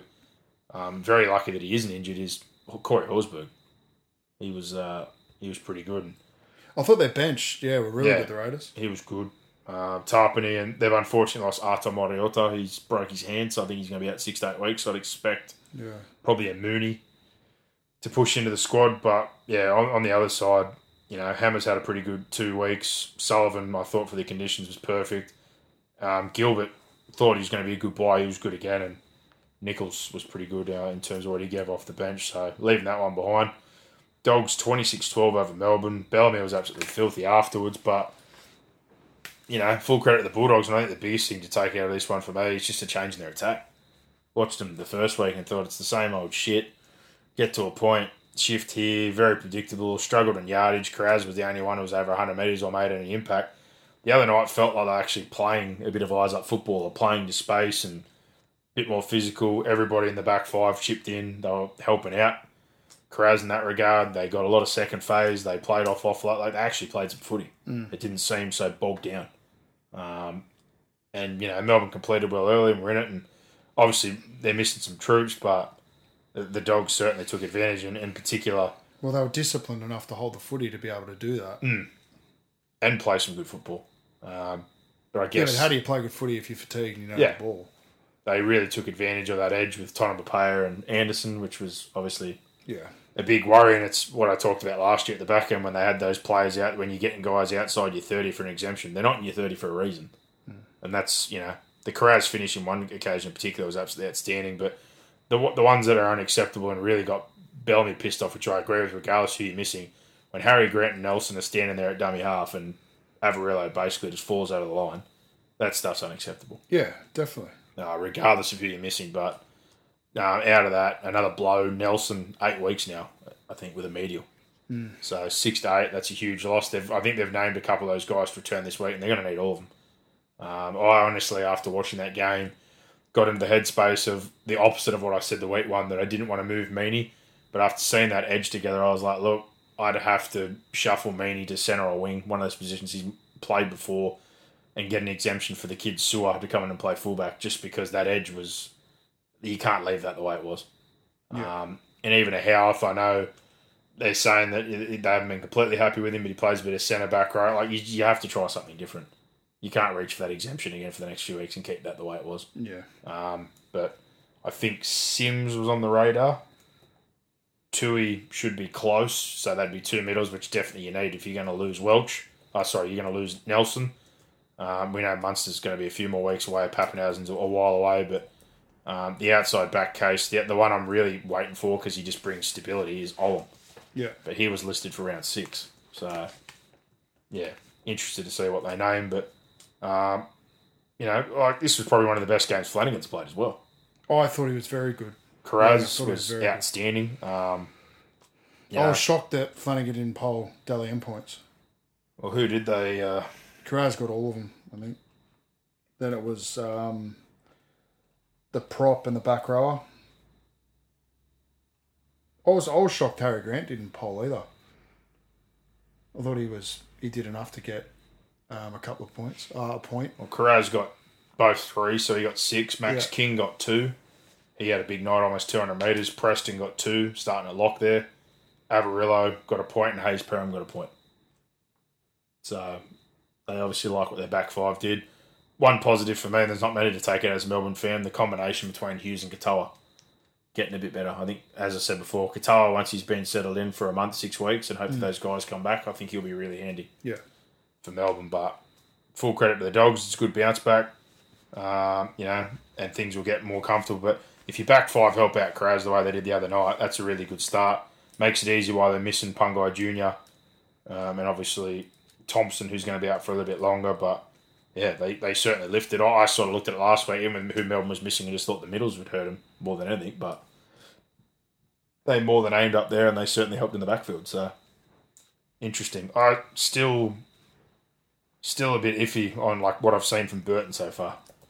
if I'm being honest, and Agree. that's probably the more worrying thing. But um, we'll see how the year plays out. And Reed's obviously been outstanding for them so far as well. So moving on from that one, uh, we've got the Tigers Newcastle game. Honestly, this one's hard to talk about because 14-12, second week in a row at Leichhardt, both what should have been games that you'd look at and go, all right, this will get us off to a good start. They lose Pong in the first set. They lose Brailey after 15 minutes. So you've lost a half and your nine. They have a sin binning for 10 minutes for Hastings. Then they have Saifiti sent off for 15 to go. So you've had 25 minutes against 12 players and they've lost two spine players. Mm. And they just looked hapless, running, shifting from sideline to sideline without laying any sort of impact or getting any sort of momentum. The amount of times where Dewey or Brooks just drifted across field looking to pick someone up with a set line that was just waiting and not biting because there was no reason to bite. Yeah. How hapless it looked in attack was probably more scary. But again, to think you could get all those things sort of go in your favour and barely come up with points, and the try at the end, which got them a sniff, was a front row crash over. Yeah, Um, and the only sort of craft that came was from a very frustrated Api Koroisau who multiple times put his hands up both ways and looked around and had no options. But just simple deception a few times with some turn under plays or digging a little bit almost led to some points. Uh, it's sort of leaves you a little bit mind blowing. But they had an extra 10 sets. They only completed 63%. They made 18 errors. They won the penalty count 11 4. I just, there, there couldn't be anything else go your way and you still don't win. Yeah. And that's probably the more frustrating part like we're talking about. And then to see what unfolded after the game with that whole situation. Again, not knowing the full story. Like, Talau can cast a little bit frustrated, this, that, and the other. I don't know. But more reports, they were in the rehab group together last year because they were hurt. He texted me the other week saying it's great to see you back on the field. So whether that was just a bit of frustration coming out. But the whole Klemmer thing again, I just, Well, he certainly wouldn't have greeted him like that if he hadn't have knocked him out. Hmm. Or not knocked him out, but I don't, his I know it wasn't intentional, but yeah, maybe he was a bit frustrated. But yeah, yeah. yeah, I don't know. I just, this one for me, like I so, said again. but, but I find it a difficult one for um, for Hastings because if he doesn't go over and apologise, it's like, well, Well, I think he's done the right thing, in my opinion. Like, yeah. But so to- what I'm saying is, what like is he not supposed to go over and apologise? Well, that's the thing. If you Because think the game's over. if he thinks he's his mate, Game's which over. The clearly time, the does, he's time to gone be tough and the time to be aggressive was on the field. yeah, and that's probably the point there again for Klemmer. Like, rather than be a tough guy after the game, where were you during the game? Yeah. I don't certainly remember him having an absolute Yeah, I don't, I don't want to like single anyone out or bag anyone. I, I just thought it was it probably summed up their frustration, and it summed up just that their energy is being applied to the wrong areas. Mm. For Tommy, like a hard one for Tommy Talau, I, get- I get it, but I think he will look back and feel as though he could have handled that a lot better. And hopefully, someone's had that conversation with him so it doesn't happen again. Like whether it's Sheens or Benji or whoever whoever it is, someone's got to just grab him and say, "Look, kid, come on." Well, I think his press conference, I didn't see it complete, but I think they said Sheens was a bit frustrated with everything that happened as well. Not in his Mm. own players, but With Newcastle, saying that, you know, if I was knocked out or that, there's something out there, you wouldn't have been happy either, etc. So I think they sort of fed into it a bit, which is probably not where I'd want to go after going 0 2. I think I probably would rather making focus, some on, excuses for your players. focus yeah. on the footy. And Well, you again, just hope that the the topic of conversation is different behind closed doors. What, so. what he said publicly and what's said behind closed doors are often two different things. But I think big concern for me here, Ponga. I, already- I wasn't a fan of him moving to the front line anyway because I don't think he's at a point where he's exactly slowed down or you know anything to make me think okay you can't play fullback. But you've invested 1.4 million dollars a year into somebody who hasn't really delivered for you yet. Had four or five KOs I think last year or HIAs. Finished up the season where they rested him because it was basically pointless playing him. Hmm. He's already had two in two weeks. And it's not going to get any better while he's playing the front line and he's going to be making 30 or 40 tackles a week. So what's the plan? Has the club come out and articulated a plan? I don't know, but this is my point again. I know he's not immune to it if he's playing fullback, but he's obviously a lot safer if he's not making 40 tackles a game. I think that was one of the key things that we, we spoke about in there. And he's not old and he hasn't slowed down. Like Lockyer, when people go, oh, Lockyer, did, Lockyer My, my issue was after almost a effectiveness. I didn't even really think about taking No. into account he's had knocks. But when they bring up that side of things, like Lockyer was 10 years in, the Yeah, greatest not- fullback ever. com- And It's not a comparison. no, no, but people say, oh, you switch because he did. Like, I don't care. Could he switch at some point? Yeah, but is he at a point where I'm looking at him going, the abilities of what he brings The game, the game's also changed. a lot. halves are targeted a lot more now. 100%. You want to get to the and they're making their tackle having to sorry they're having to make a lot more tackles Hmm. So that's that's something that's severely changed or drastically changed between the period where Lockyer moved to five eight and The and way now. he got slept, though, for me, he's not playing for at least the next two weeks. I don't I don't know I don't like. There's no way they could have named it this week. no But if he's already gone back to back, and he had two knocks the week before, one like you said, where he sort of got up and didn't get called for it, then he had the second one that he was pissed off about, where his head got jammed, Mm. and now he's been KO'd. Well, yeah, I find it very hard, and this is the point I made about recruitment decisions, right? So you've brought Lachlan Miller over to make this move happen for a guy that's 28 and plays rugby sevens. I really like Lachlan Miller, but it's a three-year deal. But you've also done that knowing that you've brought Will Price the next year, who's a really good young player whose preferred position is supposedly fullback. Hmm. So now you've got three guys, in particular one that you put all your money into, who you've now exposed in the front line, who's copped two head knocks in two games yeah and has had six in a short space of time the last two years. And a safer spot for him to avoid that extra contact, even though he may have 20 touches a game, he's having as many in the front line as a half anyway, is to play one. yeah So if that is your transition to go, all right, maybe we can safeguard him a little bit. He's not immune, but he goes back there, and that to me is still his best position. Well, then what do you do with Lockie Miller and Will Price? Will Price comes, you've got Hastings there, you could potentially play him at six, but now you've got Miller for two more years on pretty good money to do what? Hmm. You stick him on a wing. You just traded for a Greg Marzhew and extended him. So I just look at all the recruitment areas and we talk about. When we look at their roster that they're short middles, mm. and I'm like, I don't, I don't quite understand the planning here for succession, timing, or keepers. It like you got potentially three really good fullbacks next year, but you don't need three really good fullbacks, and you shorten your middles and you shorten halves depth and options or genuine half, and you rolled through a few last year. Mm. Like I just the planning of the whole thing I don't, doesn't make sense. And like, did he initiate playing six this time? Again, like he did the first time. Was it the club? Like I don't, I don't understand. And if that's the case, I go back to the same point I made again. He's already got too much power. I think they already bowed down. I wouldn't have paid him what they would paid him, and I wouldn't let him dictate terms the way he did. But in this circumstance right now, if I'm them, I'd be going to him going, "You're going back to fullback Yeah. for your own sake in that regard." And he never should have moved at this point early. It's too early. So uh, I don't know, but uh, I thought for them, it was ugly, there was a lot of resilience in that, and I'd be pretty happy if I was O'Brien. I, I know there's nothing to really ride on or hang on and go, "Wow, that's that was such a, a big thing," but to defend 25 minutes with 12 players, to go through those circumstances, to lose two spine players. Crossland come on did a really good job. He had plenty of traffic on him, um, held up pretty good there in the middle. Gagai's return, you know, I thought he had a pretty good game. Miller was busy as always. Daniel Saifiti was pretty good. His brother obviously had that ugly moment that again people talked about today in terms of disagreeing with like gradings and that. Like for me, it, it was more a reactionary thing, but it was ugly.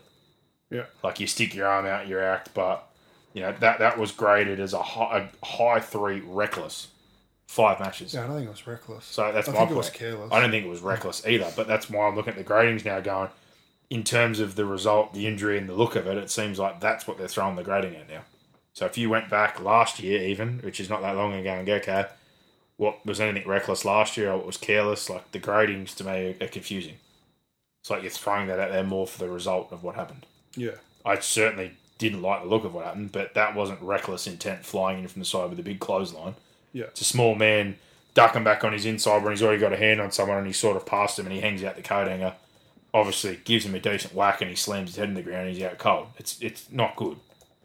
But the grading sort of gets me a little bit confused in that regard. But he's missing five matches now, so Ouch. Um, that's a big time Howie. And then from top of them from that, Brazil come out with a bit of a knock. I don't know if he's been named. Jack John's come out with a bit of a knock. Don't know whether he's been named, and they've already got a couple of injuries. And Ponga definitely won't be playing, and, and Brailey's was a pretty heavy knock as well. So hmm. could be an interesting week for them. Tiger side of things, like we talked about, all those advantages, everything going your way. I, you know, I think the one highlight for me was seeing Brandon Tumeth get his debut game. Good kid, much like Matamura and a few of those other guys coming to the system. Going to play a lot more for the Tigers, but um, you know, hopefully enjoyed that occasion. Had friends and family there, but in terms of the result and, and the circumstances, not not the greatest game to debut. And when you can't exactly grab the result under the you know what was presented to him, you would have liked to think you get the job done when you get 25 minutes against 12 players. Yeah. So, uh, Bateman possibly this week. Couple of guys missing. Simkin, I definitely won't be playing this week after what happened to him, surely. Um, Talia broke a nose and a concussion. I don't know if he'll be available, but expect a few changes this week um, in terms of what the Tigers have player wise. And the last one we've got here is the Dragons Titans game. Uh, this one, just pretty confusing to be honest. I thought it started off good contest, a little bit of back and forth, and then the Titans obviously got on top. Had a couple of moments there where I thought, well, that's pretty soft defence. Like Brimson looks like he's locked up, breaks three, throws one over the top to Khan Pereira. Uh, Pereira. The dummy half one from Vero, as you look at and go, okay, 12 2, not good. A little bit of signs of what you sort of saw that South Sydney Charity Shield game where just a little bit easier through the middle, but then late there was just a surge just before half time Yeah. where the Dragons sort of just break you guys down. Like I think Liu gets isolated in the middle, and Fifita's the only marker. Sloan from dummy half goes straight up the guts and tips to Little. Um, Hunt off the Lomax offload, similar deal to the try that you guys got for Brimson. Looks like it shut down, and the ball comes out and dives his way in, and then the error with 45 seconds to go to take the ball into touch, and um, they find that try on a short side where they, they had three men and they all sort of tightened in, and Sully just throws a pass to Ravalawa to fall over. Like that should never happen. Um, but they managed to get in 18-12, which was absolutely crazy. But second half sort of just, again um, pretty soft and bringing back what we sort of worry about the week to week differences. Where last week I looked and thought you guys were pretty resilient defensively, Yeah. and this week there was no resilience. Um, Sloan crashed through for a second off a pretty simple tip on. Blake Lawrie just a simple couple of long passes back to the middle of the field. A couple of guys ball watching turned out, and he goes straight through the middle under the posts. Um, yeah, he ends up. I think he hooked out Tanah Boyd, didn't he? Yeah. Yeah, three or four errors. And Mate, I, tur- I turned it off. I Wasn't a great I day. filthy. Verrills got a shoulder injury. Hopefully that's nothing I turned it off. major, but um, I was angry, man. yeah, it was it was very different to last week. And then Can't, you know can't do it. back into the game, Tino crashes over late, but it's it's too far gone, and he obviously gave Campbell some minutes. But yeah, I, I I took the same thing I take out of a lot of Titans games, unfortunately, and that's that I looked at a guy like Tino and I looked at a guy like AJ Brimson and just thought, well, I hope this is not the story of another season for a couple of guys that are obviously there for the long term will deliver most weeks. Yeah. in particularly Tino. But um, for the Dragons, I guess the only thing you can say is congratulations because they've they've copped it. It's been a bad off season, bad trials, a lot of press at the back end of last year. Talk around Hook, not a great start, but uh, they rolled way too easily. I think the meter difference was like eighteen hundred to eleven hundred or something like that. They got second phase. Their bench did a good job. Starters did a good job. Their OBs contributed with plenty of yards. Sullivan, um, you know, he, he was okay they got him once defensively. I think their hunt was exactly what you'd expect as normal uh, on his side of things in terms of the way he played. Um, Lawrie really leads that pack, and I think for Sloan, I was probably most happy. Um, rough sort of time for him. We heard all the stuff that he wanted out. Things weren't the greatest. They've apparently made peace and had a chat, him and uh, Hook Griffin, and we saw him in tears after that Charity Shield game, but he had a really good game the other night. So, again, I, I hope the lesson out of this is that he sticks with Sloan. Sullivan gives those guys some time, and Amone, if he's back off the stand down policy now, what contribution he makes, or if he can fit them all in somehow, I don't know. Yeah. Um, but I, I think the way forward for them is that, and then you see Couchman get a debut, who played in that New South Wales 19s game last week. They've extended him and his brother for two years this year. It's it's sort of the point we're making the whole time. Get away from the old dead wood and recycling guys and getting guys on shitty cheap contracts. Get your kids in and start to move forward. So, good result for the Dragons and really tough test this week up against the Broncos. And for the Titans, they go play the Storm at home. Um, pending the lineups, probably a good time to get them, but interesting nevertheless. Again, two weeks, very, very different performance wise. You know it. But there you go. That wraps up the reviews of the games from the weekend. Let's do our tips and preview thanks to bluebet.com.au. If you're going to have a bet with anyone, make sure you do it with the True Blue Bookie. Download the app today or visit the website, and the offer is still there between rounds one and four. Six points up at halftime, and you get paid maximum uh, up to $100 on your first head to head bet in each match. Terms and conditions apply. Gamble responsibly. Uh, let's look at the lineups for this one. We kick off Thursday night. Eagles up against Eels at Four Pines Park, and I think there's only one change expected here off the bye, and that's the return of Josh Schuster, which will push Cooper Johns back into the reserves. Lachlan Croker got a head knock round one, but he's right to play for Parramatta. Sevo was charged, but only received the fine, so he's good to go. Brad Arthur has picked the same 17, and it'll be one more week until they get back Ryan Matterson and can start to uh, make a bit of change there.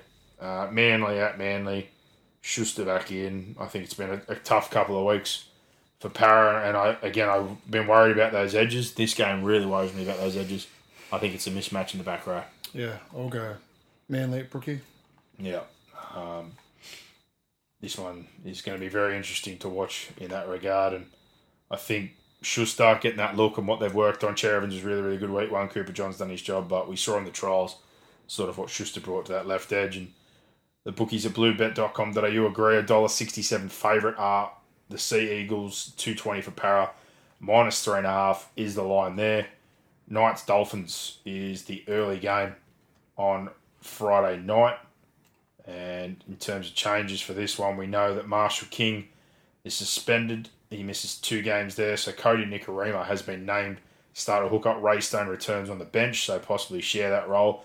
Teague, who debuted, moves out into 18th man. And for Newcastle, it's not pretty. Saifiti obviously suspended five weeks. Brailey ruled out. Ponga ruled out. And Tyson Frizzell's ankle, he's also ruled out. So Tyson Gamble will move into six next to Hastings. Phoenix Crossland goes into hooker. Jack Hetherington will start at prop. Brodie Jones comes into the starting side um, at back row after being 18th man last week. Leo Thompson starts at lock and basically a brand new bench. Dylan Lucas is on the bench. Jack Johns is cleared of his ankle injury. Matt Croker is back from suspension, and Ryan Rivet, who Cleared. Who? Jack Johns cleared. was his ankle, yeah. Yeah, right. And Ryan Rivet gets a debut. This was a kid that was playing Jersey Flegg and only SG ball, I think, last year for the Sharks.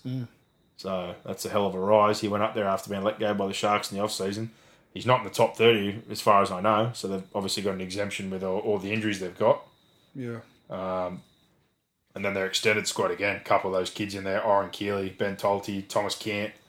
Um, so yeah, there's a fair bit there. And Dylan Lucas, I'm pretty sure it's his debut as well. They've had raps on him for a while, but he's had a couple of bad years of injury.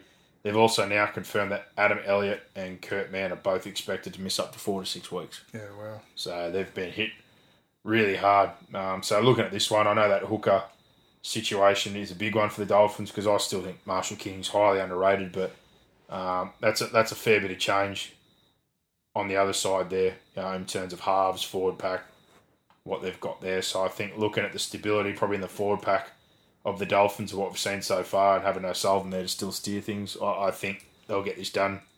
Um, it, tough task going to Newcastle, their first away trip. Yeah, I'll tip the Dolphins. I just think, yeah, for Newcastle, uh, that's a lot of outs. And that bench, like Dylan Lucas mainly plays outside backs. I think he's a centre winger.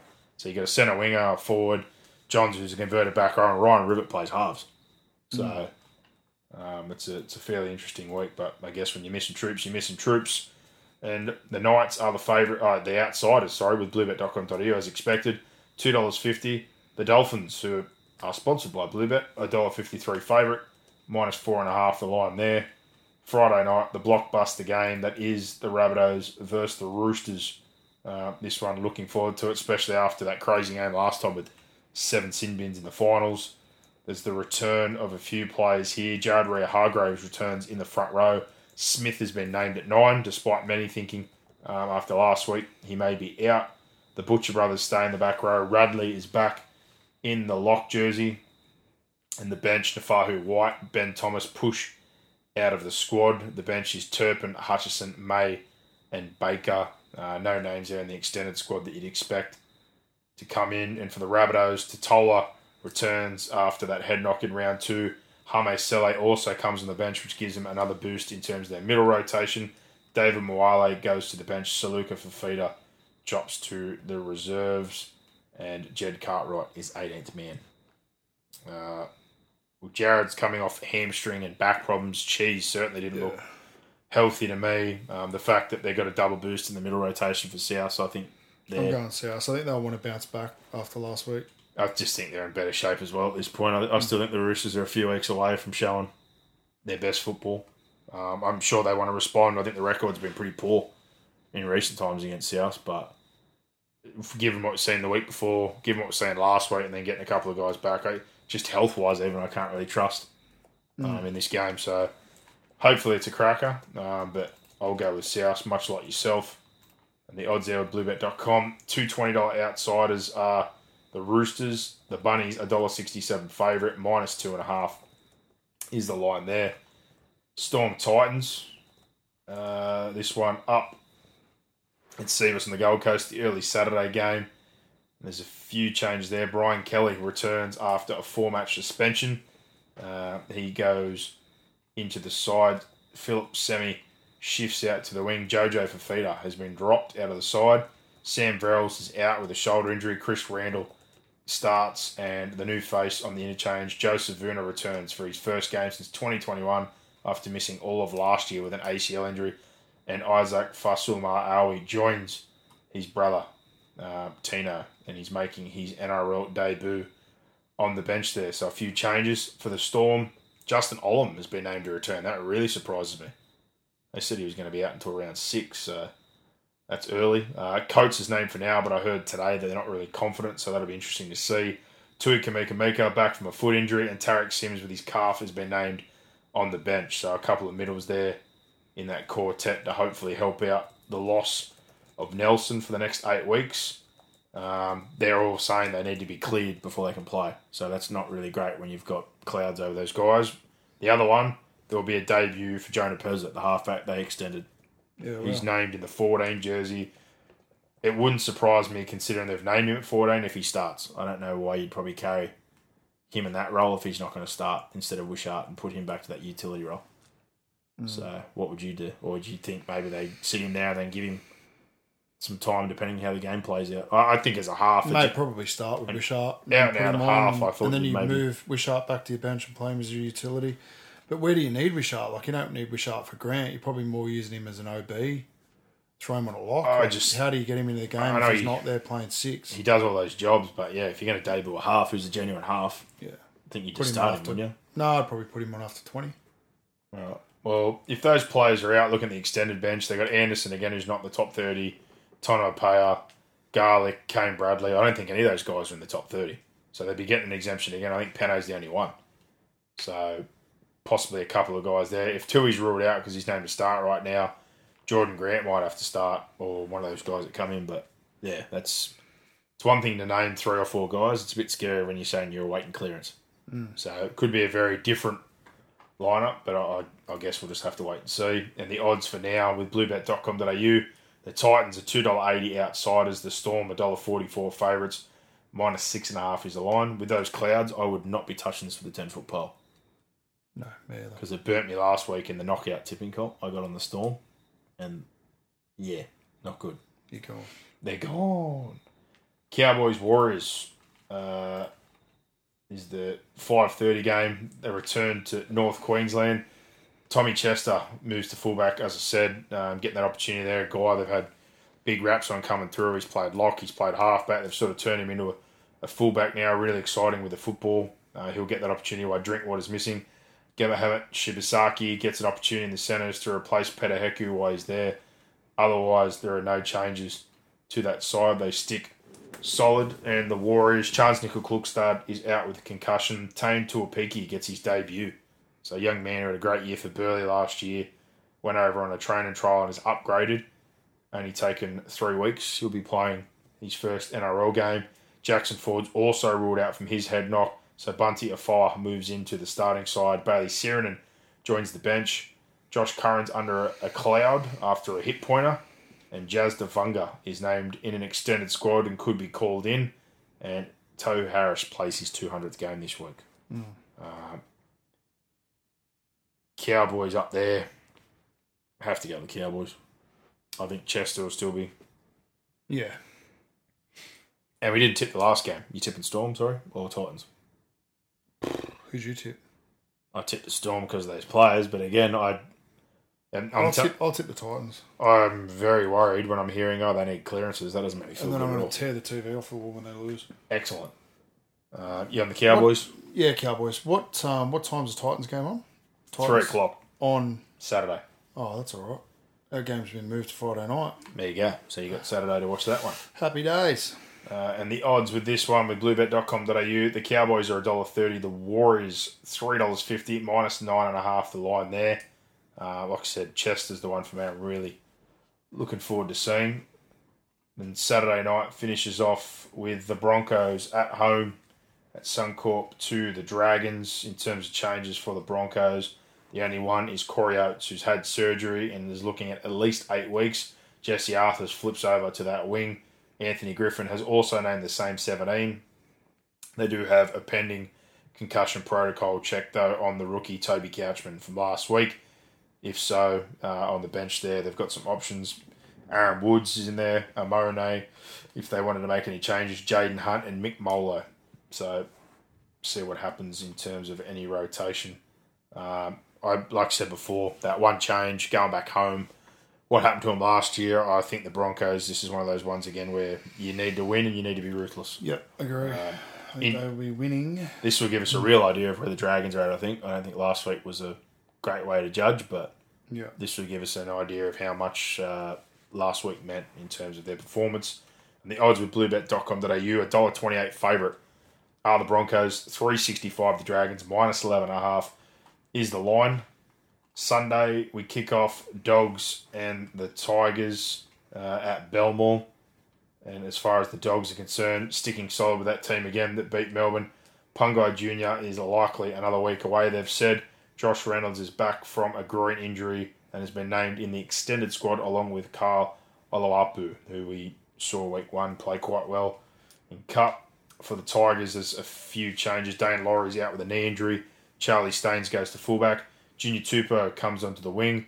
Tommy Talau is also out with concussion. He's replaced by Starford To'a in the centres. Shawn Blore returns from concussion, and Fonua Pole is back from a knee injury. Joe Ofahengaue has been pushed to the bench. Uh, Seyfarth is into the reserves. Papali'i is suspended. Jake Simpkin is out with his head knock and replaced by Brandon Wakeham. And John Bateman is in the reserves list. Uh, will he be named? We don't know. But for now, that back row has Kapoa and Blore and Pole. I'd probably think that Bateman would find his way in there at some point. Surely. If you've bothered to name in the reserves. Mm. I don't know how much you're throwing off, but. Hmm. Yep. Regardless, I'll be sticking with the Bulldogs at Belmore. Me too. Uh, big confidence booster last week. Head back to Belmore for any home fans. Should be a real confidence booster. And I didn't look at the weather for Sunday, but four o'clock on a Sunday at Belmore should be great conditions to play some football. So, uh, and if they're rolling with those young edges in particular, could be a good day for Kikau. And man, like well, surely after last week, you've got to see something better from the Tigers, but who knows? But both on the doggies and with bluebet.com.au, dollar thirty favourite. The Tigers three fifty minus ten and a half. The line there. And the last game of the round, a cracker to finish off, is the Raiders at home for the first time at Stadium up against the Sharks. Josh Papali'i still sidelined, not even named, so that's been a bit longer than what they expected there with his injury to the calf. Trey Mooney is the new man on the bench in place of Ata Mariota, who broke his hand. He's looking at six to eight weeks out. And Nicho Hynes, still not named, also with that calf injury. Jack Williams is back from a head knock in the 17. And Connor Tracey shifts to 18th man. Uh, tough one. These two have played some good games in the last few years, but I, I think I'm going to take the Sharks down there to win. I think the Raiders will be more desperate. Jesus, hard one though. The Sharks were good last week. Are the Canberra getting anyone back in? Really? Not really. Are nah, just Mooney swapping for Mariota broke his hand. So Trey Mooney. Still yeah. missing Papali'i. Still got Kris at fullback. Oh, I'd, honestly, for me, I'd put Smith Shields at fullback. I've said that to you a few times now. Yeah, I'm gonna I'm gonna tip Canberra down there. Oh, I just can't see him being 0 and three.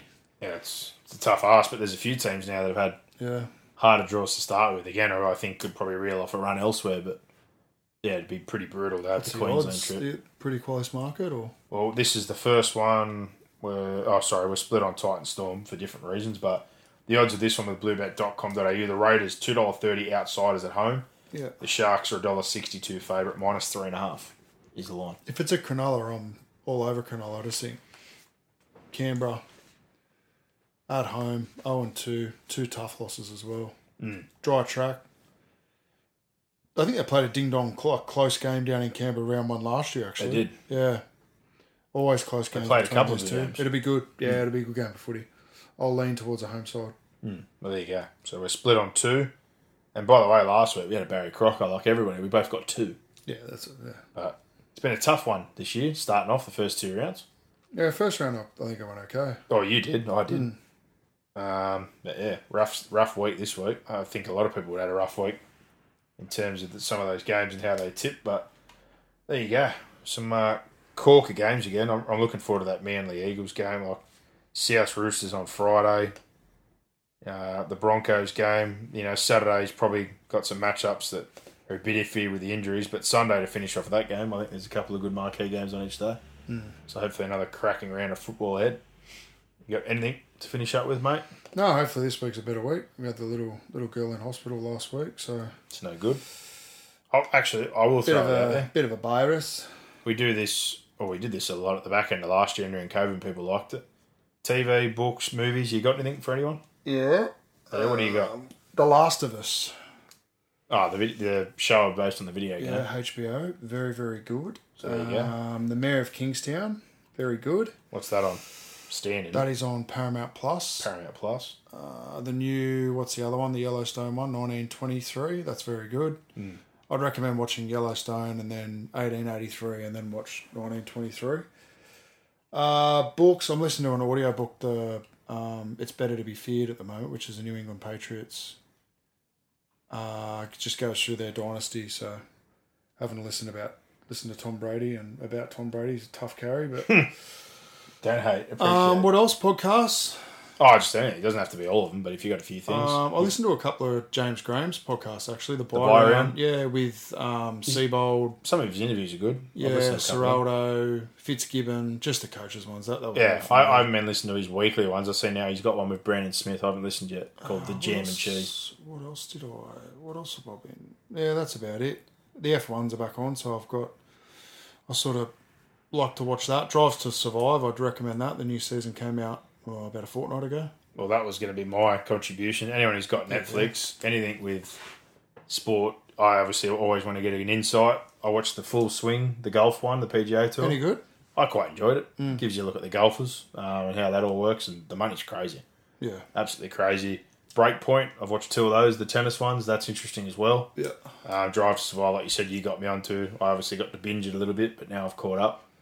Um, the, any of those sporting I'll ones I'm tell you the one, in. one I watched today. I watched the first episode of Show Me the Money, which is the AFL Ah, the player agents, one. I wanted yeah. to watch that Yeah, it was good. First one was good. from someone who I don't really know the players, but it's Ah, just more about the I've got enough the deals and the of the conversations with. No, these dudes, I was I don't watch enough AFL anyway. Hmm. It's interesting actually. Um, before our captains run for round one, the list manager and the recruitment manager for Carlton Football Club were at Manly, um, just having a look around, which was yeah interesting to chat to them about. Um, like the national recruitment manager, he was talking about how he basically has to know every kid in Hmm. the country. Uh, the list manager just deals with the list, the here it. and the now. The recruitment manager, or the national recruitment manager, is dealing with every single player that's not in the AFL and just ensuring that you know they've got the best information and they're doing all the scouting for the the draft. So really, really interesting. And I obviously, well, I support Carlton. I don't, I don't watch it religiously, but that's who I follow in the AFL. Um, and yeah, they sort of said to me, if you're ever down in Melbourne, you want to come have a look, come and have a look. I so I'll, I'll take them up on that. Um, It was yeah, interesting chat just about we were talking about development, how different development is between AFL and Well, NRL because separate. develop well yeah but i was sort of saying to him like even so even your reserve graders so they, they were watching our session our video session for new south wales cup sort of saying so how would that work if that was the carlton VFL. whatever. yeah or like whoever the carlton players go to they'd be like no we don't have any control over any of it Mm. players go there and it's run completely independent from us Yeah, because they have so they just They deal with money at that level. solely just the AFL team, which is completely different to us. We deal with well, five grades. AFL guys go back and get paid just as good just to play that and don't I work. bet they do. So, I bet they do. I- But money. what I'm saying is, it's just completely different, and it allows for a draft because you're not putting any money into anyone. The development is yeah, a different arm to the the AFL. states. Yeah, So which is similar to your NFL the, with the SM college. And, yeah, the farm system basically. They've got a farm system as well. They've got the W AFL like they're over there. Um, yeah, but they're not know, affiliated to a club. Tassie, like they got yeah, but they've got Mm. players coming out of all that farm system, like we said, which is the harder point where everyone goes, "Let's do a draft." I'm like, harder part here is we're we're affiliated from day one. If you're a Penrith kid who gets picked in the But 12s, that's goes the whole my way through the point. Like, system, if you develop- really want to separate it, that you're probably going to have to. yeah, but you'd have to rely on, you know, they, they've got it coming from multiple states as well as Victoria. Um, and sometimes they still do force their way home after a few years. You see a lot of the time, guy that's got drafted by GWS, GWS or the Gold Coast, you know, near the back end, makes a bit of noise or wants to go home to family or gets involved in a trade. Not everybody. Um, some stick it out for a little bit, but you saw Jeremy Cameron do it after a long stint up here, plays in the grand final, eventually gets back to Geelong. Um, but yeah, I guess not. You might have, unless it's a the father son rule, which they have in their draft, where I think that that's a way to get you to go to a club. You basically don't have that connection. They might be a fan and they might have grown up somewhere, but for the most part, it's like the NFL's like set up like you're talking about. You just want to be the highest possible pick. most security, most money. You might go to a worse situation to start with, but Yeah. it's all about draft stock. So Yeah. Yeah, it's interesting having a chat to them. Had a good half hour, power hour. It's good. nice. Well, there you go. There's a bit of a sporting fix and a couple of TV shows to, to have a look at. And uh, fingers crossed we're in for another crack around a football box head. Mandalorian as well for Star Wars fans. I've only seen one or two of those actually. That's uh just started again. Yeah. Wife and I don't mind that. Oh, well. good beans. Good beans indeed. Yeah, mate. Hopefully, uh, you get a win on the weekend. You guys got power Friday, Friday, Friday night. night. Yeah, they've moved it from Saturday because it's expected to be a heat Too wave hot. on Saturday either. What's. Friday? I, I thought Friday was supposed to be bloody hot. Don't know. Seven thirty at night. They're thinking it'll be a little bit different, a little bit more bearable, I suppose. But Because the next few days, because I looked for work and thought, bloody hell. Friday's still 34. Yeah, Thursday's 37. by by um, seven thirty, they're probably thinking it'll be hopefully thirty or below thirty. You bloody hope so. The wind, hot. the wind does blow in there at Blacktown, so Hmm. yeah, Well- it'll be good. Off to NRL tomorrow. Do our captain's run with the NRL and at, down at Brookie, and then into it on Friday. Hopefully, NRL can get a win Thursday night.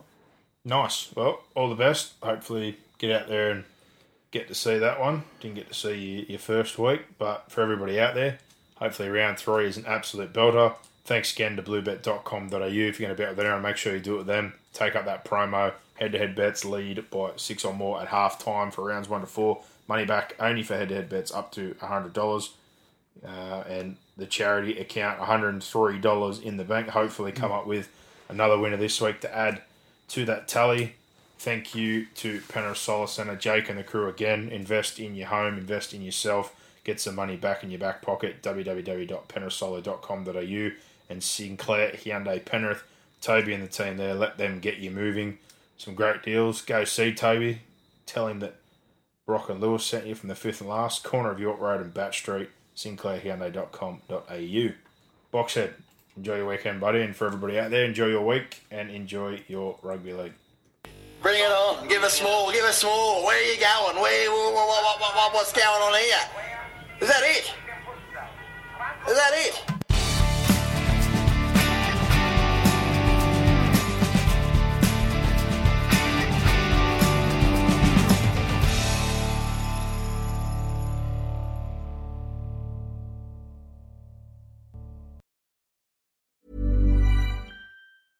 Mom deserves the best, and there's no better place to shop for Mother's Day than Whole Foods Market. They're your destination for unbeatable savings, from premium gifts to show-stopping flowers and irresistible desserts. Start by saving 33% with Prime on all body care and candles. Then get a 15-stem bunch of tulips for just $9.99 each with Prime. Round out Mom's menu with festive rosé, irresistible berry chantilly cake, and more special treats. Come celebrate Mother's Day at Whole Foods Market.